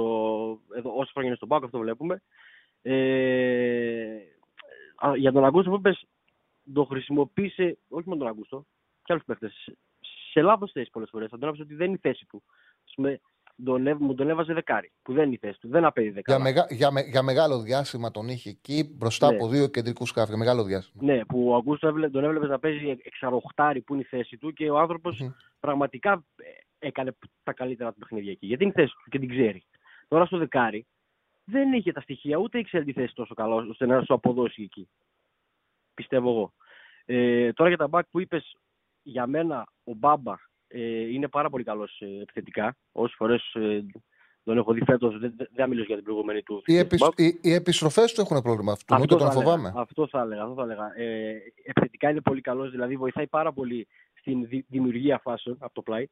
Αλλά οι επιστροφές του και γενικότερα στα αμυντικά του καθήκοντα, ενώ είναι αριστερό μπακ και θα έπρεπε εκεί να είναι το καλό του σημείο, υστερεί δυστυχώς. Για τον Κετζιόρα δεν μπορώ να καταλάβω τι βλέπω στον παίχτη αυτό Λουτσέσκο. Πραγματικά δεν ξέρω αν βλέπω κάτι εγώ λάθος, αλλά δεν είναι. Ούτε επιθετικά μπορεί. Δεν βοηθάει επιθετικά. Αμυντικά είναι ναι, μεν δυνατός. Μου φαίνεται τη θέση του είναι και στόπερ, αν δεν κάνω λάθος. Ε, εύκολα. Ξέρεις, ξέρεις είχε ο Γκετζόρα επιθετικά; Και όλα θα μου το δεις, κρύβεται. Δηλαδή είναι πολλές φορές που. Ναι, έχει την μπάλα εξτρεμ και δεν πάει να τον υποστηρίξει, να Ακριβώς. παίξει μαζί του και παίρνει την μπάλα και δεν θα κάνει, ποτέ δεν θα κάνει την ε, ρισκαδόρικη την πάσα του τύπου ε, να παίξει προς τον άξονα ή να... Πάντα θα κάνει την εύκολη πάσα δίπλα του. Το, ε, πάσα από το εξτρέμ, πάλι στο εξτρέμ. Ε, πάσα από το εξτρέμ, στο οχτάρι λίγο δίπλα του. Δηλαδή, δεν θα σου δημιουργήσει επιθετικά. Ναι, δεν παίρνει τίποτα επιθετικά από αυτόν. Δεν τίποτα, τίποτα. τίποτα. Μα, μα και αμυντικά δεν είναι καλός. Και αμυντικά δεν σε βοηθάει. Για μένα, mm. για τον Λίρατζι, που ε, το παιδί έπαιξε τώρα ένα παιχνίδι και εντάξει, δεν πήγε καλά και είναι πολύ φυσιολογικό να πάει καλά όταν ένας παίκτης, ειδικά στην ηλικία του, που γενικότερα σε κάθε, κάθε ηλικία παίκτης δεν έχει ροή, δεν θα σου αποδώσει και παιχταράς να είναι. Απλά ξέρεις τι συμβαίνει; Ότι ο Λίρατζ ήταν από τραυματισμό, είχε μείνει καιρό έξω, τον έβαλε σε ένα εύκολο παιχνίδι σαν αλλαγή και φυσιά και πραγματικά τον έπιασε στη θάλασσα. Μείωσε σκόρ και φυσιά, έκανε και μια πάσα με την παράλληλη με την παγιά του Νίνη για τον Οζέκοβιτ ναι. που, που κόπηκε με φάου λίγο στην περιοχή και ναι. πήγε πίσω. Ε, αυτό δεν σημαίνει ότι δεν πρέπει να ξαναπάρει χώρο και χρόνο, αυτό. αλλά καταλαβαίνω να ψάχνει να βρει την κατάλληλη αφορμή να το ξαναβάλει ο Λουτσέσκου. Αλλά αυτό. έχει πάει πίσω, έχει πάει πίσω ε, στην ιεραρχία ο Λίρατζη. Ναι, αλλά ε, να πεις ότι έχεις ένα δεξί μπακ ε, τύπου Σάστρε την περσινή το περσινό δεύτερο μισό της χρονιάς, που ήταν πάρα πολύ καλός, να έχεις ένα back τέτοιο, το οποίο εντάξει, έχει, είναι χιλιόμετρα μπροστά και από αγωνιστικό ρυθμό και από ε, κατάσταση γενικότερα. Να πεις, εντάξει, ο Λένετζε θα πάρει λίγα παιχνίδια, ε, όπως είπες, ε, πρόκειται και από τραυματισμό, αλλά έχεις ένα back που είναι ο Κιτζιόρα. Και ο Λένετζε, ε, όσο τον είδαμε στα καλά του πριν τραυματιστεί, έδειχνε πάρα πολύ καλά στοιχεία και έπαιζε πάρα πολύ καλά και επιθετικά ήταν καλός, ανέβαινε, χωνότανε, είχε αυτό το, το θράσος που λέμε και αμυντικά ήταν καλός. Δηλαδή πρέπει να πάρει, πιστεύω εγώ, ε, να ξαναβρει ρυθμό ώστε να ξαναγίνει βασικός στον πάγκο. Γιατί άμα με ρωτάς, καλός Λίρατζη σε καλή κατάσταση ενώ με και ώρα, με κλειστά τα μάτια Λίρατζη. Ναι, ο Σάστρε για τον κόσμο που δεν ξέρει, δεν παίζει, θα έχεις σπάσει με τον Λουτσέσκου. Είναι προσωπικό το πρόβλημα, δεν είναι ο τραυματίας ούτε τίποτα. Ναι, ναι, εντάξει. Δεν, τόσο καιρό τραυματίας να ήταν. Είχε συμβεί, είχε συμβεί αυτό για ένα διάστημα και πέρσι.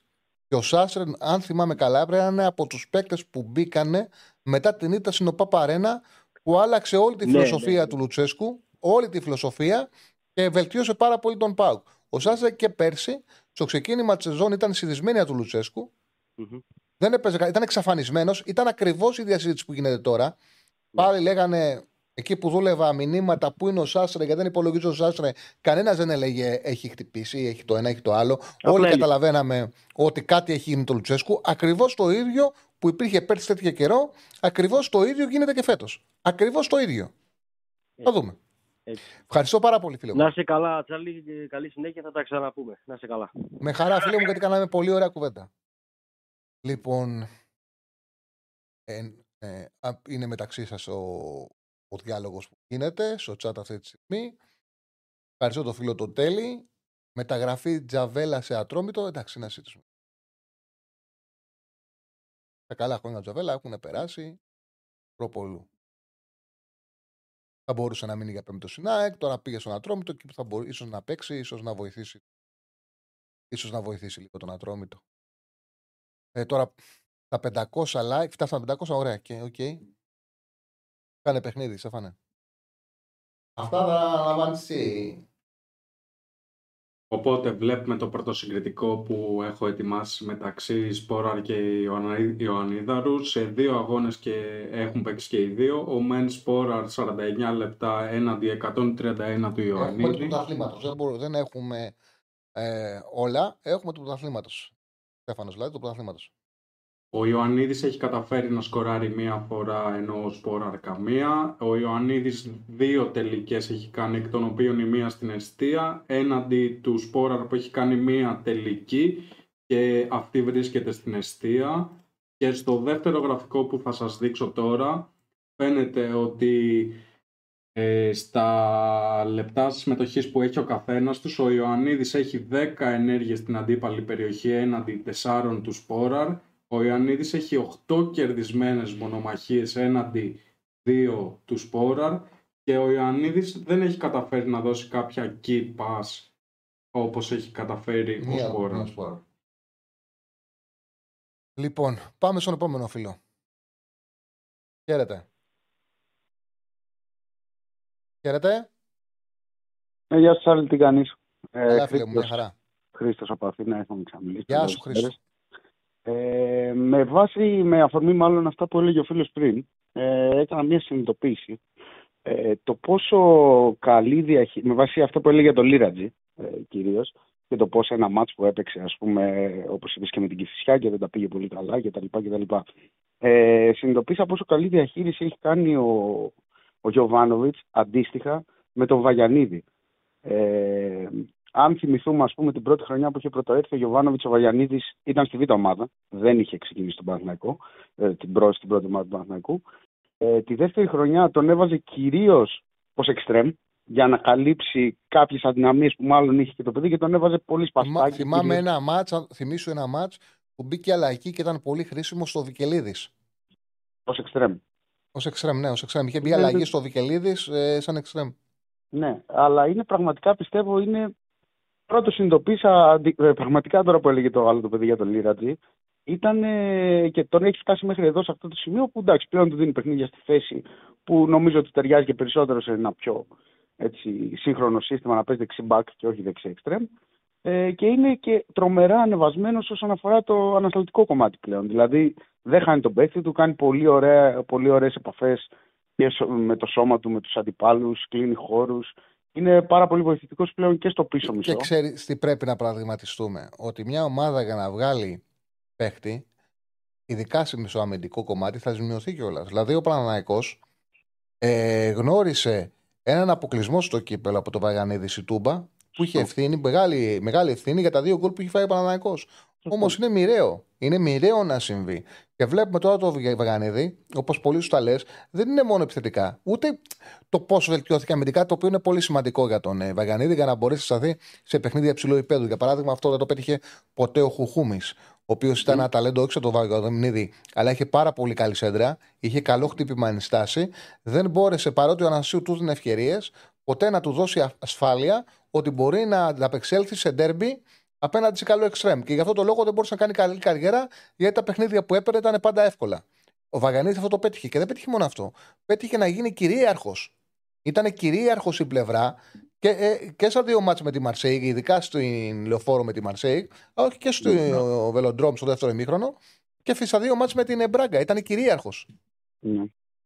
Ναι, όχι, πραγματικά νομίζω ότι η περίπτωση αυτή είναι παράδειγμα διαχείριση μέχρι τώρα τουλάχιστον και να μην το ματιάσουμε το παιδί. Μακάρι να συνεχίσει έτσι και να, ε, να κάνει καταπληκτική καριέρα γιατί έχει πάρα πολλά προσόντα. Αλλά μέχρι τώρα νομίζω είναι και πολύ καλή, ένα πολύ καλό παράδειγμα διαχείρισης ποδοσφαιριστή από τον Γιωβάνη. Και κάτι αντίστοιχο γίνεται και με τον Ιωαννίδη. Βέβαια εκεί είναι λίγο νομίζω πιο τοξική η κατάσταση λόγω του σπόρα και λόγω του τι ακούγεται και λόγω θέσης κιόλας ε, περισσότερο. Ε, μακάρι να γίνει και εκεί με την ίδια έτσι, σεμνότητα και με την ίδια λογική που έχει γίνει και με το Βαγιανίδη για να δούμε πολλά πράγματα και εκεί. Αυτά ήθελα να πω. Ε... Ευχαριστώ πάρα πολύ, φίλε. Ευχαριστώ πολύ. Θα... Σωστό το πάντως, παράδειγμα του Βαγιανίδη. Πολύ, πολύ εύστοχο. Ο Βαγιανίδης έδειξε φέτος τι είναι μετά το περσινό του λάθος στην άρχιση του αθλήματο ε, που παραγωνίστηκε, λέει κιόλας. Όχι, μετά ξανά έγινε βασικός και έπαιξε και ντέρμπι, έπαιξε και ο Καρεσκάκη, έπαιξε και Σιτούμπα. Ξαναπήρε θέση. Ο Βαγανίδη δεν παραγωνίσει και δεν ξεχάσει και τον Ιωβάνοβιτ. Και φυσικά είναι και ένα ταλέντο που κάνει και τον προπονητή να τον έχει στο νου του, να τον έχει στο μυαλό του. Και ο Παναναναϊκό φέτος, παρότι στο ξεκίνημα σκεφτόντουσαν ότι πρέπει να πάρουν δεξιμπάκ, είδαν τον Βαγανίδη σε πόσο καλή κατάσταση είναι, είδαν ότι είναι έτοιμος να πάρει την θέση σπίτι του και κράτησαν το χώρο του ανοιχτό. Και παρότι χτύπησε, πολύ σωστό Παναναναϊκό, είπαν θα τον περιμένουμε να επιστρέψει ένα μήνα πόσο θα χρειαστεί, δεν θα πάρουμε δεξιμπάκ. Εύκολο είναι να κάσει και να λες: Πάρε back, πάρε extreme, πάρε το ένα. Σημασία έχει η ομάδα να αφήνει και χώρο για παίκτες που ξέρει ότι μπορούν να του βγουν. Δεν είναι εύκολο να παίρνεις παίκτες και να είναι καλύτεροι από αυτούς που έχεις. Δεν είναι τόσο εύκολο να γίνει στην αγορά και να παίρνεις καλύτερους από αυτούς που έχεις. Και το έλεγα και όταν γινόταν η συζήτηση για το αν θα πρέπει να παίρνει back ο, Βαγανί, ο δεν μπορεί να βγεις στην αγορά και να πεις ότι δεν θέλω να πάρω καλό, γιατί θέλω να δώσω χώρο στο Βεγανίδη, θέλω να πάρω, αλλά όχι καλό. Δεν γίνονται αυτά τα πράγματα. Οπότε από τη που θέλουν να δώσουν χώρο στο Βεγανίδη, σωστά άφησαν δεύτερο τον Κότσιρα και κράτησαν τον ε, Βαγανίδη για βασικό. Τον περιμένουν να επιστρέψει. Γνώμη για όφη, φίλε, για όφη μίλησα πριν 20 λεπτά και είπα ότι θεωρώ ότι μπορεί, όχι έκπληξη σε μια ερώτηση, θεωρώ ότι μπορεί να είναι η χρονιά του όφη, γιατί όταν καταφέρνεις να παίξεις εντός έδρας με Άρη και Πάω και τους πάρεις και, και τους παίρνεις και τους δύο, δηλαδή να κάνεις δύο άσους, πιο δύσκολο το να κάνεις δύο άσους. Είναι πιο δύσκολο το να κάνεις δύο και δύο. Δηλαδή, ε, μπορεί ο Όφη, μια ομάδα σαν τον Όφη, να παίξει τούμπα και να πάρει ισοπαλία, να παίξει ο Βικελίδη και να κάνει διπλό ή ανάποδα. να παίξει εκτός έδρας κατά δύο και να μην χάσει κανένα. Δεν σημαίνει ότι έχει όντως με ασφάλεια βελτιωθεί. Το να παίξεις όμως μέσα και τους δύο και να τους κάνεις και στου δύο τρίποντα σημαίνει ότι είσαι καλά, είσαι καλή ομάδα. Είναι πιο δύσκολο πλέον το εντός έδρα τρίποντο παρά να πας εκτός και να πάρεις αποτέλεσμα. Να κάνεις δύο στα δύο, όχι να πάρεις ένα, να, κάνεις, να παίξεις δύο κολλητά εντός έδρας, να πάρεις και τα δύο. Δεν είναι απλό. Και έχει πολύ καλό προπονητή. Για τον ε, Νταμπράουσκα έχω πάρα πολλές φορές ότι είναι πολύ καλό όνομα. Έχει πάρει 11 τίτλους η καριέρα του. Δεν είναι τυχαίος προπονητής. Ε, σαν βιογραφικό έχει από τα καλύτερα.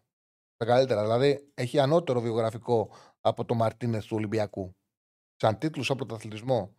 Έχει ανώτερο. Όχι σημαίνει, ο Μαρτίνες ήταν στην Ισπανία, ok. Okay.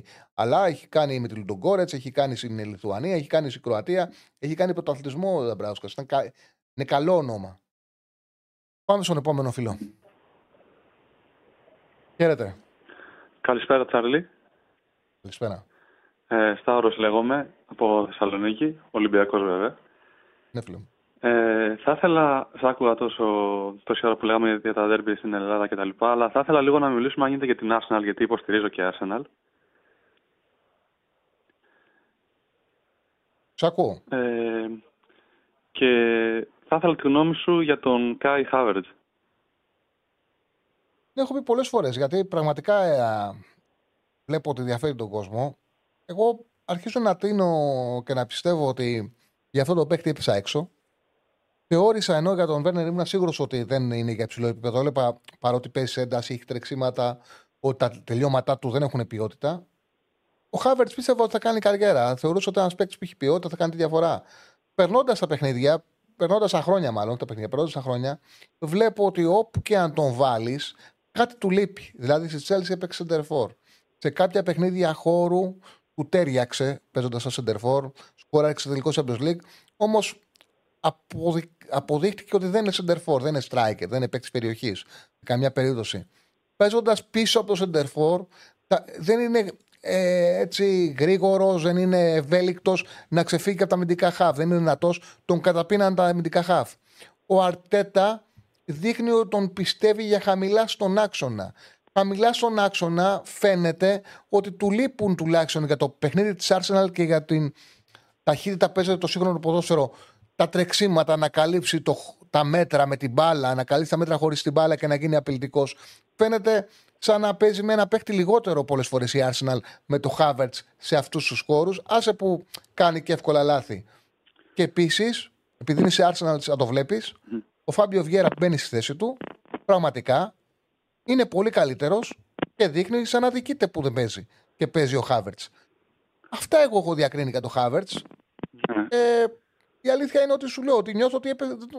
νιώθω ότι έχω πέσει έξω. Τον θεωρούσα ότι θα πιάσει. Δεν, δεν, δεν βλέπω όμως, δεν έχω καταλάβει τελικά ποια είναι η θέση του. Ναι, ε, παρακολουθώντας την Arsenal, έχω. Δηλαδή, ουσιαστικά ο Αρτέτα παίζει ένα 3-2-4-1, ας το πούμε. Έχει δοκιμάσει πρώτες αγωνιστικές με τον Βαρτέι δεξί μπακ να συγκλίνει μέσα.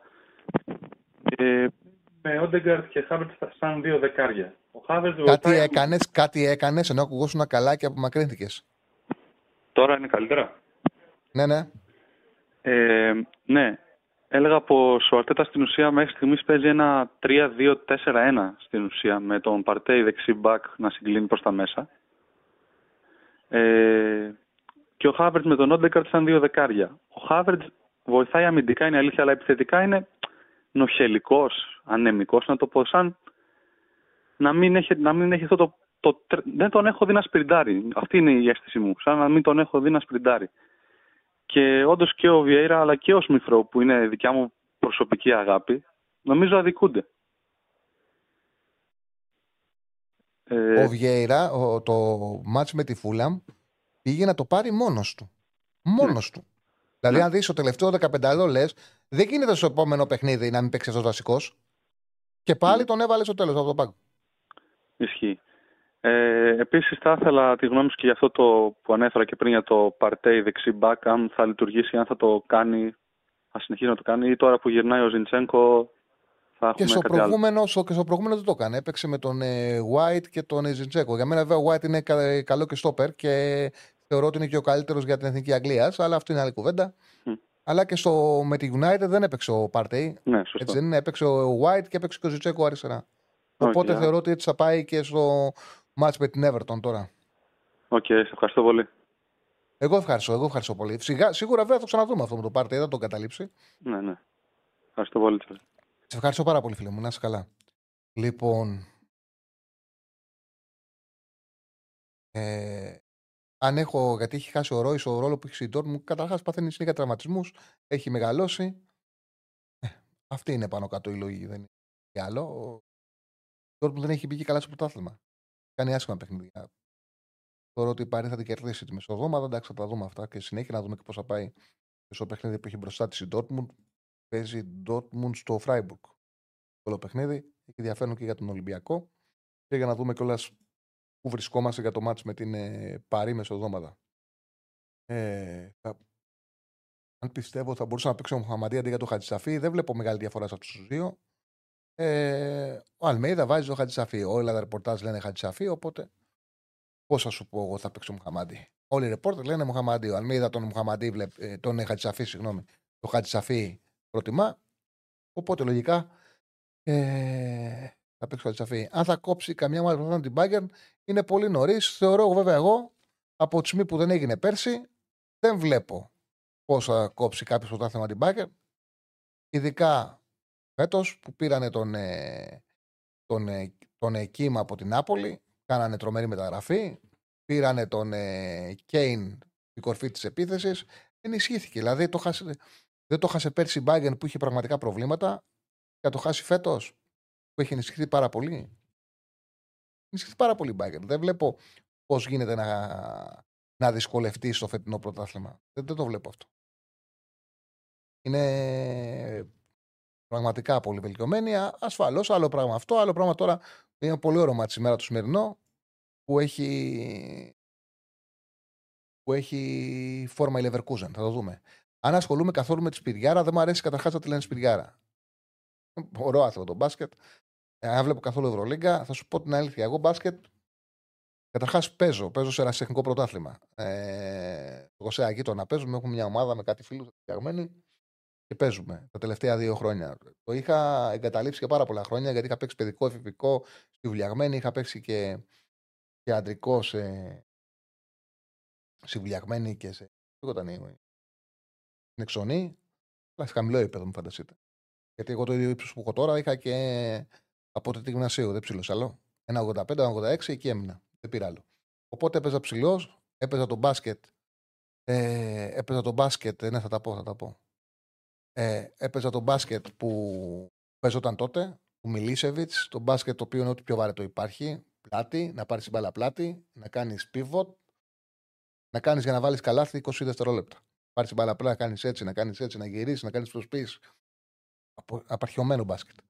Ε, κάποια στιγμή κουράστηκα κι εγώ, κουράστηκα και το άθλημα και σταμάτησα. Ε, η αλήθεια είναι ότι τα τελευταία δύο-τρία χρόνια μου μπήκε ξανά το μικρόβιο και ξεκίνησα να παίζω μονά. Είχα και ένα φίλο που με παρακίνησε και πήγα σε αυτό το ρασιτεχνικό πρωτάθλημα που παίζουμε. Είχα παίξω πάρα πολλά χρόνια και ειδικά διπλό από τα 18 μου, 19. Όταν είδα, πήγα και είδα να παίζουν διπλό, λέω θα ξετυλισούμε. Τι θα κάνω εδώ πέρα. Μου αντέξω πάνω κάτω. Και μάλιστα σκέφτηκα να φύγω. Αλλά έμεινα και τελικά με το πρώτο παιχνίδι που έπαιξα τρελάθηκα. Μ' άρεσε τόσο πολύ. Τόσο πολύ που ήταν σαν ένα δώρο που ξανάρχισα και, παι- και παίζα μπάσκετ. Τέλος πάντων, ε, πλάτιασα. Ε, θέλω να πω πάντως ότι η Ευρωλίγκα τα τελευταία χρόνια δεν έβλεπα. Γιατί μου δεν με τράβαγε κιόλας και ο Παναναναϊκό ήταν χάγια σαν ομάδα, δεν με τράβαγε. Τώρα έχει μεγαλύτερο ανταγωνισμό και ο Παναναναϊκό έχει παίκτες, έχει ποιότητα σαν ομάδα. Έχει ποιότητα, έχει βάλει παίκτες. Ο Ολυμπιακός κρατείται σε ένα υψηλό επίπεδο. Τώρα κάνουμε και την εκπομπή καθημερινά. Οπότε δεν μπορώ να θέλει ο κόσμος να ασχολείται για μπάσκετ και εγώ να λέω ότι δεν έχω δει. Οπότε αναγκαστικά από φέτος βοηθάει και η εκπομπή. Όταν είχα ραδιόφωνο, έβλεπα. Μένα μου αρέσει το μπάσκετ. Όμως, όταν ε, δεν σταμάτησα να έχω και ραδιόφωνο, η αρτογραφία μου, η δουλειά μου είναι για ποδόσφαιρο. Δεν είχα κανένα να με ρωτήσει, να με τσιγκλίσει, να μου πει τι είδες στο παιχνίδι. Οπότε και εγώ το είχα αφήσει. Φέτος όμως θα δω. Δεν λέω ότι θα γίνει κυρία μου ενασχόληση, αλλά θα έχω μια άποψη, θα έχω μια εικόνα, θα κάθομαι να παρακολουθώ παιχνίδια. Ε, το μπάσκετ είναι λατρεία, ωραίο άθλημα είναι. Δεν είναι σαν το ποδόσφαιρο που είναι ο βασιλιάς, αλλά δεν μου αρέσουν αυτοί που το απαξιώνουν. Είναι πάρα πολύ όμορφο άθλημα. Να πω κανένα τύπη για τις γυναίκες, εξαρτάται τι θα με ρωτήσεις, φίλε. Ρώτα με κάτι συγκεκριμένο να σου πω τι θα κάνω. Ε, γενική θεωρία θα κάνω. Ρώτα με κάτι συγκεκριμένο να σου πω. Από την εμπειρία μου, τι έχω αποκομίσει εγώ. Βέβαια δεν είμαι και ο Σπαλιάρας, αλλά μια μικρότερη εμπειρία και εμείς έχουμε έτσι. Έτσι δεν είναι. Έχουμε κι εμείς κάτι, εντάξει. Λοιπόν, όχι κούτσικη. Τι κούτσικη, Άκου κούτσικη. Λοιπόν, έχουμε γραμμή; Δεν έχουμε γραμμή, δεν πειράζει. Ε, επειδή έχουμε, ε, έτσι εγώ σε αυτή την ώρα ήθελα να κλείσουμε τις γραμμές, γιατί έχουμε πολλά για σύγχυμα, οπότε να τα βάλουμε κάτω. Εννοείται, εννοείται. Εσύ τα, αυτά, εσύ τα κανονίζεις. Λοιπόν, εδώ πέρα έχουμε ένα head-to-head μεταξύ Κωνσταντέλια Ζίβκοβιτς. Ε, αυτό που προκύπτει από τους αριθμούς είναι ουσιαστικά ότι ο Μεν Κωνσταντέλιας έχει δύο τελικές στην αιστεία, ο Δε Ζίβκοβιτς τέσσερις. Ο Ντέλιας έχει 44 εύστοχες πάσες έναντι 93 του Αντρίγια η ενέργεια στην αντίπαλη περιοχή είναι 8 για τον Ντέλια και 12 για τον Ζίβκοβιτ. Έχουν από 4 και 5 κερδισμένα φάουλ, ενώ ο Ντέλιας έχει 8 κερδισμένες μονομαχίες και ο Αντρί για 9. Ε, στο επόμενο γραφιστικό που έχουμε πάρει από την πλατφόρμα της Opta προκύπτει ότι ο Ντέλιας έχει 0 γκολ ενώ ο Ζίβκοβιτς 2 ο Ντέλιας έχει συμπληρώσει, έχει αγωνιστεί για 133 λεπτά ενώ ο Ζίρκοβιτς για 227 ε, και οι key passes είναι 2 του Ζίβκοβιτς έναντι 0 του Ντέλια. Έχει μπει καλύτερα ο, ο Ζίβκοβιτς πρωτάθλημα, είναι φανερό αυτό. Και εδώ πέρα έχουμε το heatmap ε, του Ζίβκοβιτς. Ε, φαίνεται ότι κινείται κυρίως στις πλευρές κυρίως στα αριστερά όμως, ε, αποφεύγει να κινείται στο χώρο του κέντρου και στο παρακάτω γραφικό θα δείτε ότι ο Κωνσταντέλιας κινείται από το κέντρο και αριστερά και δίνει έμφαση κυρίως στο χώρο που είναι το δεκάρο εξτρέμα. Ναι, παρότι παίζει σαν επιτελικός χαφ, είναι φανερό ότι κινείται περισσότερο προς τα αριστερά. Προς τη πλευρά δηλαδή που μέχρι τώρα έπαιζε ο Τάισον προς εκείνη την πλευρά κινείται ο Κωνσταντέγιας. Παρότι είναι τελικός χαφ, συνέκλεινε προς εκεί και βγάζανε συνεργασίες. Έχει ενδιαφέρον αυτό το, αυτό το maps γιατί είναι για ένα παίκτη που είναι τελικός χαφ και βλέπουμε πώς κλείνει περισσότερο και ίσως να βολεύεται κιόλας να πηγαίνει προς αριστερά. Ωραία. Λοιπόν, να βγάλουμε το σύγχυμα σιγά σιγά. Πάμε. Καταρχάς, αυτό που θα κάνουμε κάθε, ε, κάθε αγωνιστική, πριν κάθε Παρασκευή, πριν από αγωνιστική, Πάμε στα παιχνίδια του Super League ε, ένα προς ένα να τα συζητήσουμε και να δούμε μετά στη συνέχεια πού καταλήγουμε. Οπότε, Σάββατο 5.30 ώρα στην εξωτική Λαμία, Λαμία Όφη. Κοιτάξτε να δείτε, μίλησε για τον Όφη πριν. Ο Όφη έχει δύο, δύο τρίποντα μέσα δύσκολα με Πάουκ με Πάουκ και, και Άρη. Έχει κάνει δύο άσους Κρήτη, έχει φάει τρία στην Τρίπολη. Αυτό με κάνει να πιστεύω ότι θα είναι προσεκτικός όφη. Θα είναι μαζεμένος, θα είναι σφιχτός, θα πάει σε να έχει το παιχνίδι στο Χ2 το βλέπω το μάτς πιο πολύ. Αν πήγαινα σε μια επιλογή θα πήγαινα στο under 2,5. Δεν θα ασχοληθώ συγκεκριμένα με αυτό το παιχνίδι. Αν όμως πήγαινα μια επιλογή, το under 2,5 στο 565 είναι στο 1,60. Το βλέπω τώρα. Καλή απόδοση είναι για να γίνει ένα παρολί με το διπλό του Παναθηνακού για το Σάββατο στο Αγρένιο. Νομίζω, νομίζω ότι ο Παναθηναϊκός αυτά τα παιχνίδια φέτος θα τα παίρνει και το Ρόζα να τα πάρει. Αφού κέρδισε τα Γιάννενα μετά από συνεχόμενα παιχνίδια που ήταν πιο επικίνδυνο μάτς τα Γιάννενα. Ποτέ δεν μπορεί να είναι σίγουρος. Δεν υπάρχουν βεβαιότητες. Αλλά το μάτς στους Δοσημάτς ήταν πιο επικίνδυνο γιατί ήταν από παιχνίδι με την Μπράγκα, από συνεχόμενα ευρωπαϊκά μάτς. Τώρα υπήρχε αυτό το κενό. Εντάξει, είχε παίκτες εθνικές. Σε κάθε περίπτωση όμως είναι πιο. Δεν έχει και τραυματισμούς, δεν έχει προβλήματα. Έχει και βάθος ο Ρόστερ να διεκδικήσει την νίκη και στο δεύτερο ημίχρονο. Νομίζω το διπλό στο 1,50 είναι λογικό. Ο Πανετολικός δεν έχει δείξει και πολύ καλά δείγματα στο ξεκίνημα. Έχει δύο ισοπαλίες με τα Γιάννενα και με το Πανσεραϊκό. Και το Πανσεραϊκό θα πούμε συνέχεια. Οπότε, underline μία όφη, διπλό Παναθηναϊκός. Ο Παναθηναϊκός καταλαβαίνετε, μπορεί κάποιος να το πειράξει και να το πάει διπλό με under 3,5. Έτσι για αλλιώς και πέρσι με τον Κομάνοβιτ είχε ένα πίστευτο σερί τα under 2,5. Οπότε με under 3,5 μεγαλώνει στην απόδοση. Μεγαλώνει στην απόδοση και, και είσαι και καλυμμένος. Αστέρας Τρίπολης. Πας Γιάννενα. Είναι για μένα κλασικό νομπέτ. Κλασικό νομπέλτ. Μακριά και αγαπημένη. Άκη φυσικά του Πανσεραϊκός. Εδώ μου κάνει τρομερό, τρομερή εντύπωση που όλες οι εταιρείες έχουν φαβορήτη και φυσικά. Και φυσικά πλέον θα χρησιμοποιήσει σαν έδρα το στάδιο της Κεσαριανή, το γήπεδο της Κεσαριανή. Θα χρησιμοποιήσει σαν έδρα και εκεί θα γίνει το παιχνίδι. Ο, έκανε άσο στη Λαμία, κέρδισε την ε, προηγούμενη αγωνιστική, τον Ατρόμητο. Είχα πει ότι θα κάνει ζημιές, ότι έχει ένα πάρα πολύ καλό επιθετικό τον Οζέκοβιτς, ίσως τον καλύτερο επιθετικό μαζί με τον. Ε, ε, του Παναθηναϊκού, τον. Ε, Πώ κόλλησα τώρα. Τον Παναθηναϊκού, τον επιθετικό μωρό, το περσινό.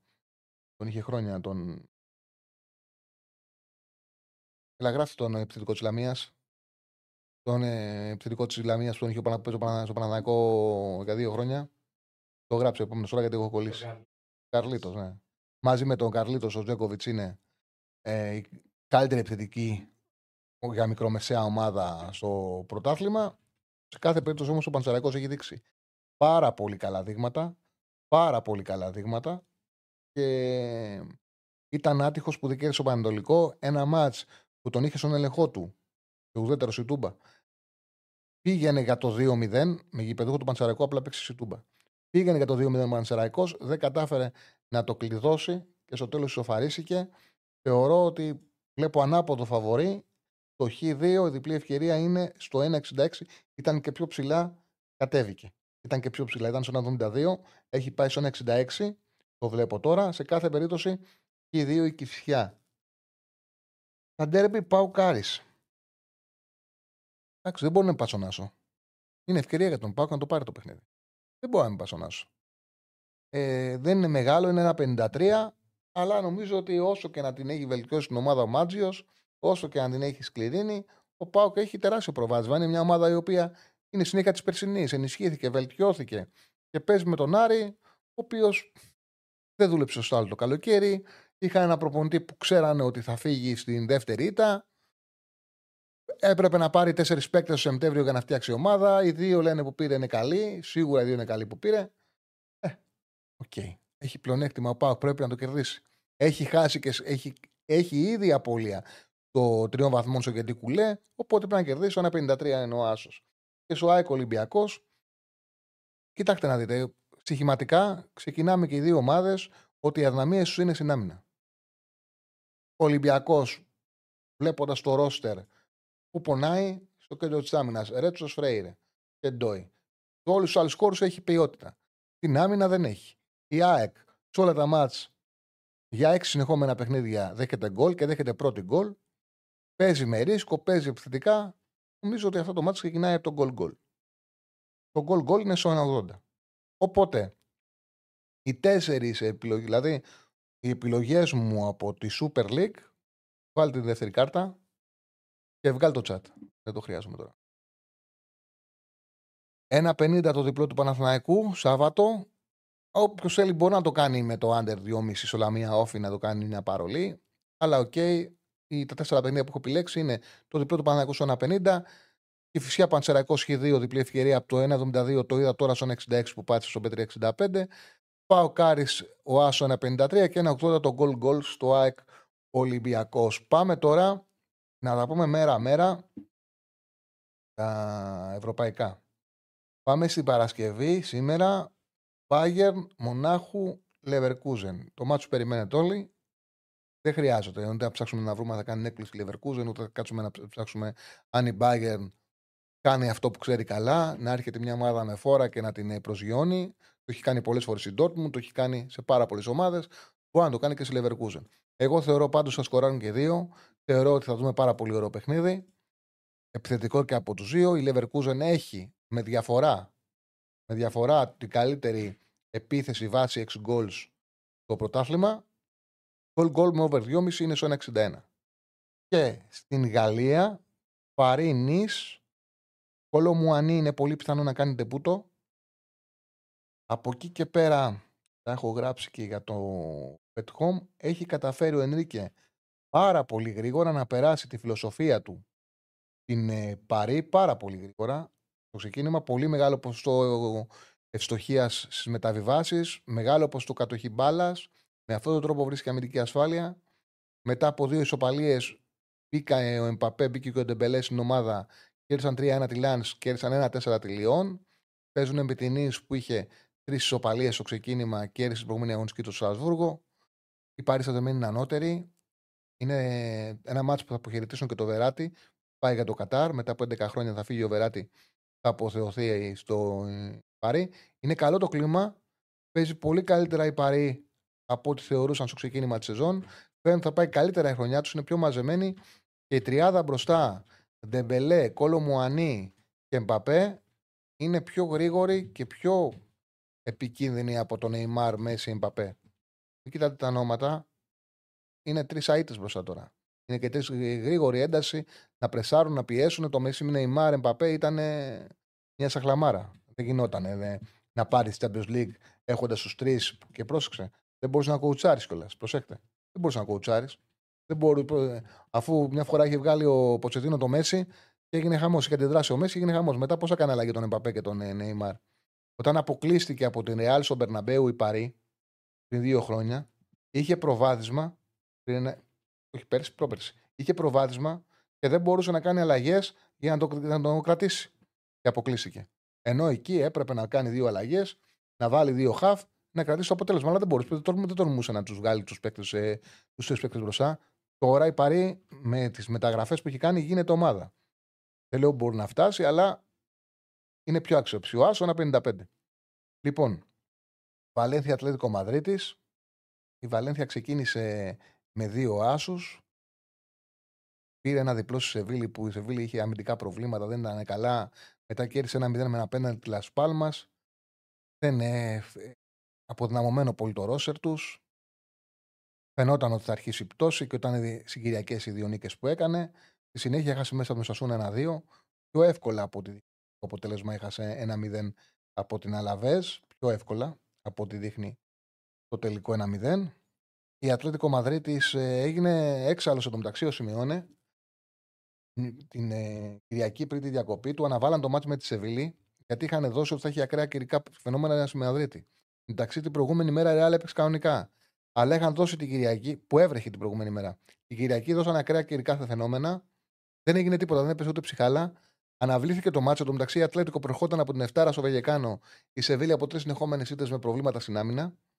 Και του βάλαν το μάτσο για 23 Δεκεμβρίου. Και έγινε έξαλλος ο Σιμεώνε. Τέλος πάντων, έχει πολύ καλή παράδοση η Ατλέτικο Μαδρίτης με τη Βαλένθια. Τα έχω γράψει και στο γιατί θυμάμαι απ' έξω. Νομίζω πάντως το Μεστάγια είναι 0-4-4. 4 οπαλίες, 4 διπλά.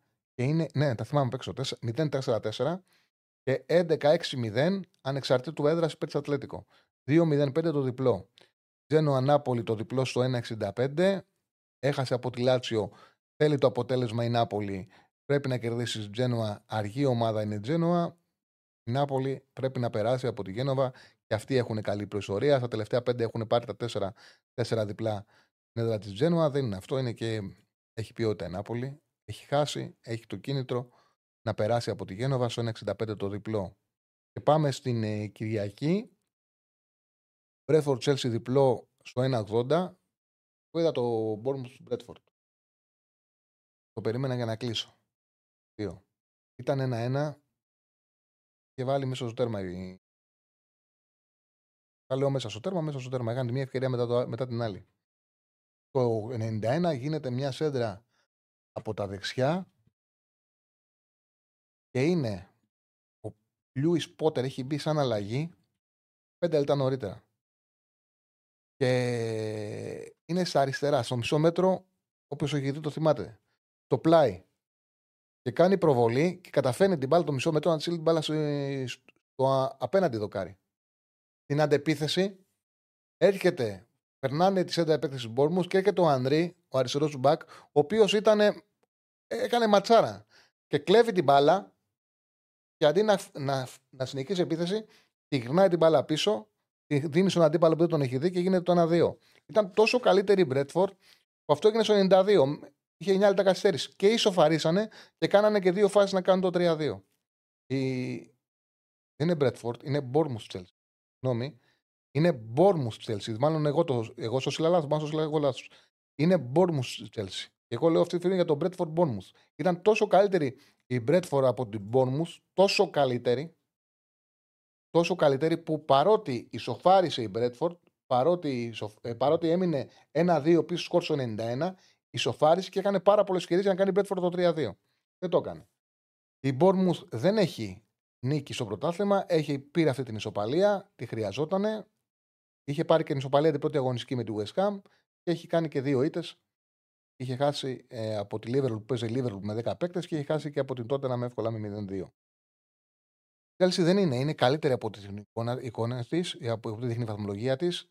Το πρόβλημά του είναι ότι έχουν μάθει να χάνουν, δεν έχουν αυτοεπίθεση και θέλουν λίγο καιρό να δέσουν. Επειδή η Bournemouth όμως είναι πολύ ευάλωτη αμυντικά, πάρα πολύ ευάλωτη αμυντικά, μπορούν να τους βοηθήσουν και να κάνουν μια νίκη που την έχουν ανάγκη. Το εύκολο που παίξανε με τη Λούτον μέσα το πήρανε, το πιο εύκολο που θα έχουν δώσει εκτός έδρας είναι αυτό με την Bournemouth. Θεωρώ ότι μπορούν να το πάρουν στο 1,80 το διπλό. Και είναι και τα δύο τρίποντα σε Βίλη και Ρώμα, που ρε παιδιά, αν δεν τα πάρουν, θα έχουν τεράστιο πρόβλημα. Δηλαδή, και ο Μεντιλίμπαρ και ο Μουρίνιο θα μητράνε αντίστροφα. Πρέπει να τα πάρουν αυτά τα παιχνίδια. Η Σεβίλη με τη Λασπάλμα, εντάξει, δεν μπορούν να βρουν και πιο εύκολους αντίπαλους. Γιατί παίζουν με αντίπαλους που δεν απειλούν, δεν έχουν καθόλου επιθετικότητα. Η Σεβίλη στη διακοπή πήρε και τον Εράμος, ό,τι και να είναι κεντρικό αμυντικό δεν είχαν. Να έχουν μια ασφάλεια, να έχουν. Χρειαζόταν κεντρικό αμυντικό. Η Σεβίλη με τον Κουντέλη παίζει στο κέντρο της άμυνας. Χρειαζόταν, δηλαδή θα βοηθήσει ο Ράμο. Πέρα από ό,τι θα δώσει, θα τους βοηθήσει. Και η Ρώμα. Εντάξει, η Ρώμα και με τη Μίλαν έπρεπε να χάσει και πρέπει να χάσει και εύκολα. Και το 1-2 τιμητικό ήταν. Όμως τα δύο προηγούμενα παιχνίδια με τη Καλερνιτάνα και με τη Βερόνα έχει δεχτεί φάση για 1,26 γκολ και έχει φάει 4. Ό,τι τους σουτάρουν μπαίνει. Θα μου πεις, OK, η έμπολη δεν απειλεί και η Ρώμα αυτό το μάτσο πρέπει οπωσδήποτε να το πάρει. Και οι μεταγραφές, ο Παρέδες θα μπει μέσα στην ομάδα περισσότερο. Έχει δουλέψει με τους παίκτες. Ο Λουκάκου και αυτός είναι μια ενίσχυση που θα τους βοηθήσει. Παίζει και ο Ντιμπάλα που είχε μικροπροβλήματα, μπήκε και αυτός στην αποστολή. Νομίζω και η Ρώμα θα το κάνει. Αυτή είναι η τριάδα της Κυριακής. Μπόρμουθ Τσέλσι, όχι Μπρέτφορντ Τσέλσι. Μπόρμουθ Τσέλσι διπλό 1,80. Σεβίλη Λασπάλμα άσος 1,61. Ρώμα Έμπολη άσος στο 1,44. Αυτή είναι η τριάδα και για την Κυριακή. Αυτές είναι οι επιλογές για το τεκμέρο. Λοιπόν, ευχαριστώ πάρα πολύ για την ακρόαση. Ευχαριστώ τον Στέφανο. Κλείσαμε και αυτή τη βδομάδα. Τη Δευτέρα, βέβαια, η άλλη εβδομάδα που έρχεται, θα έχουμε πολλά πράγματα να συζητήσουμε. Θα αγωνιστική μπροστά μας, θα αναλύσουμε ευρωπαϊκά παιχνίδια. Οπότε με... περιμένουμε το τριήμερο, επιστρέφουμε στη δράση και ανυπομονούμε να δούμε μπάλα ξανά, να δούμε τη... τα μεγάλα ντέρμπι, να είμαστε εδώ Δευτέρα να τα συζητήσουμε. Καλό τριήμερο να έχετε. Θα λέμε εμείς Δευτέρα στις 5, 8 η ώρα θα είναι μαζί σας ο Ραγκάτσης. Καλό σας βράδυ.